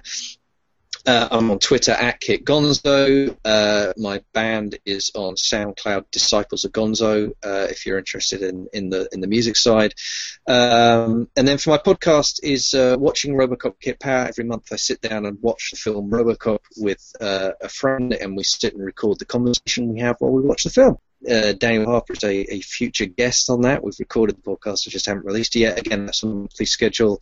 Uh, that's on Libsyn, so just just go on Libsyn and, and search for Watching Robocop or the Watching Robocop Facebook page. Go there and, and you can follow that. And you'll, you'll you'll get updates as and when that gets released. Uh, the first one's out already. The second one will be releasing sometime this month. So yeah, that's me. Right on, and uh, I will actually recommend that podcast because I listened to the first episode and it was excellent. I actually Oh, watched it with sir. RoboCop and I quite enjoyed it. So uh, Oh, excellent! Oh, you're my new favourite human being. Thank well. you. I'm really glad you enjoyed it. no, it, was- it was, it was a lot of fun, and of course you had James Murphy on with you, so it was it, it, it worked out pretty well. Um, and of course we'll link all this stuff in the show notes so you can find all of Kit's stuff. And uh, Daniel, where can we find you? Well, I'll just say that we have already recorded. I've recorded with Kit for uh, his podcast, and I think that James Murphy was not as good as I am going to be. but, but really, really, I also think that uh, James Murphy was the better half of that podcast because I have listened to that podcast. So you know, like Kit, like, just Oh, ignore okay. Kit. Just listen to James Murphy's side. Like Oh, really, okay. don't listen to Kit talk about like his favorite movie. Like it's it's ridiculous. Why would you do that? You know. I say this in complete jest. Um, that's an amazing podcast. It's kind of a brilliant podcast. I can't wait to learn when my episode's going to go up so I get to listen to it and see all the shitty things that I had to say on that podcast, which are probably like way over political for anything that anybody cares about for that would want to listen to RoboCop because I just talk about police violence for like two hours. It's great. Um, so so I can't wait to hear that. You can find me at oispaceman.com, uh, where I do a podcast with my wife about Doctor Who. We're also doing Red Dwarf. We're eventually going to get back to doing Firefly, and uh, hopefully the Homicide podcast is going to Mhm. happen at some point. I just have to like make that happen because I've been a lazy jackass. But that's totally going to happen. You can follow me on Twitter at Daniel E. Harper, and I write a weekly-ish ish column for Original Press at originalpress.com. And uh, coming soon, I'm going to write an entire essay about new atheism and feminism. So go check that out because I think that's going to be uh, worth listening to or worth watching. Or fuck, I've had too much. whiskey. Technically, worth reading. reading. Worth reading. What's the other thing? This is why I'm not writing it today because I'm completely wasted as of uh, 11:53 in the morning uh, because of recording this podcast. Because you can't do it. They must be on site sober. It just doesn't happen. So, And uh, yeah, uh, you can find all of our stuff on tmbdos.podbean.com. You can find our YouTube links, our Facebook group, which is the single best way to get in touch with us and uh, ask questions, comments, all that good stuff. Uh, you can find our iTunes link as well. You know, if you feel like it, uh, throw us some uh, five star reviews and some reviews. That uh, I think it's a piece of garbage, and I don't know if it's working properly for me or not. I feel like I'm region blocked. I feel like they won't let me outside of Canada to see anyone's reviews. But you know, maybe it will help us in some foreign com- country, and I'll, I'll only know about it when we finally get like eighty thousand people listening to us in fucking Afghanistan or something. I don't know. Um, I would love to know that 80,000 Afghanis are listening to this podcast. no, I would love to know that 80,000 Afghanis are really concerned with our perfect timing discussion. Like that would be amazing. that would be something. That would be that would be some sort of cultural breakthrough. I think. Some Yeah, sort of it would be. It would be. Yeah. The Taliban will be destroyed if Yeah. 80,000 people listen to us talk about perfect timing.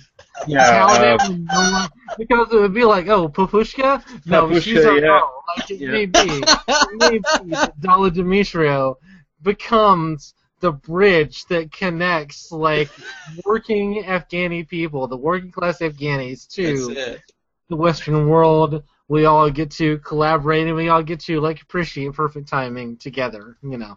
Yeah.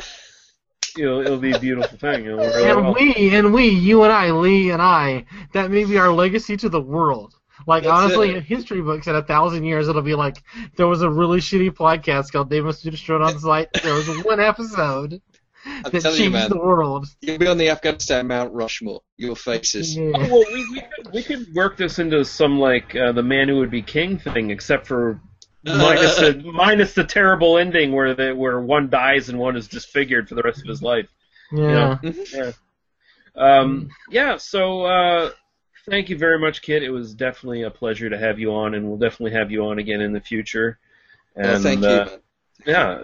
Uh, and this is going to be an incredibly long episode, but it was incredibly enjoyable. And next week is going to be a uh, intermission episode, courtesy of Daniel, uh, because I'm going to be working like a fucking dog all weekend. So uh, I'll, I'll watch something and talk about it for some amount of time and give it to you guys on the internet. So yeah, and and then after that, it is going to be Johnny Mnemonic. And what was the other one you agreed on again? We're going to do Starship Troopers. Starship No. Troopers. Oh, Starship Troopers. oh, it's like my second or third favorite movie of all time. So it's not as good as Oh. RoboCop, but you know, it's I think it's Verhoeven's second best movie. So I love that film. Anyway, enjoy. I look Oh. forward to hearing you guys talk about it. Seriously, that's going to be great. I look forward to. it. You Hey. could come back. Yeah, you could. Well, it's let's- not. It's no. not like we. It's not like we put a waiting period between guest visits or anything like that. I like don't. that. I don't know Johnny Mnemonic at all, but Starship Troopers, I I adore that film. Anyway, whatever. We'll talk about it. But I'm looking forward to that. Whether or not, you know, irrespective of me, I'm looking forward to hearing you guys talk about that.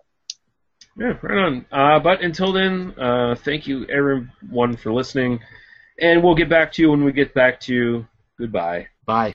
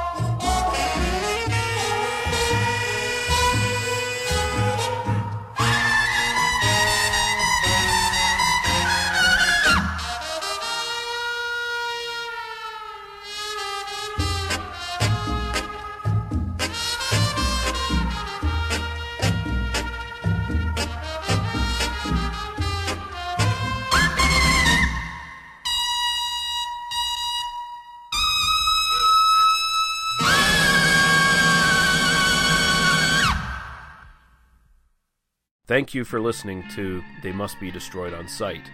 For past episodes, links to the host's other stuff, and links to podcasts and websites of similar interest, please visit us at tmbdos.podbean.com. There you can also find links to us at iTunes and YouTube, as well as our Facebook group link, which is the best way to get in touch with us.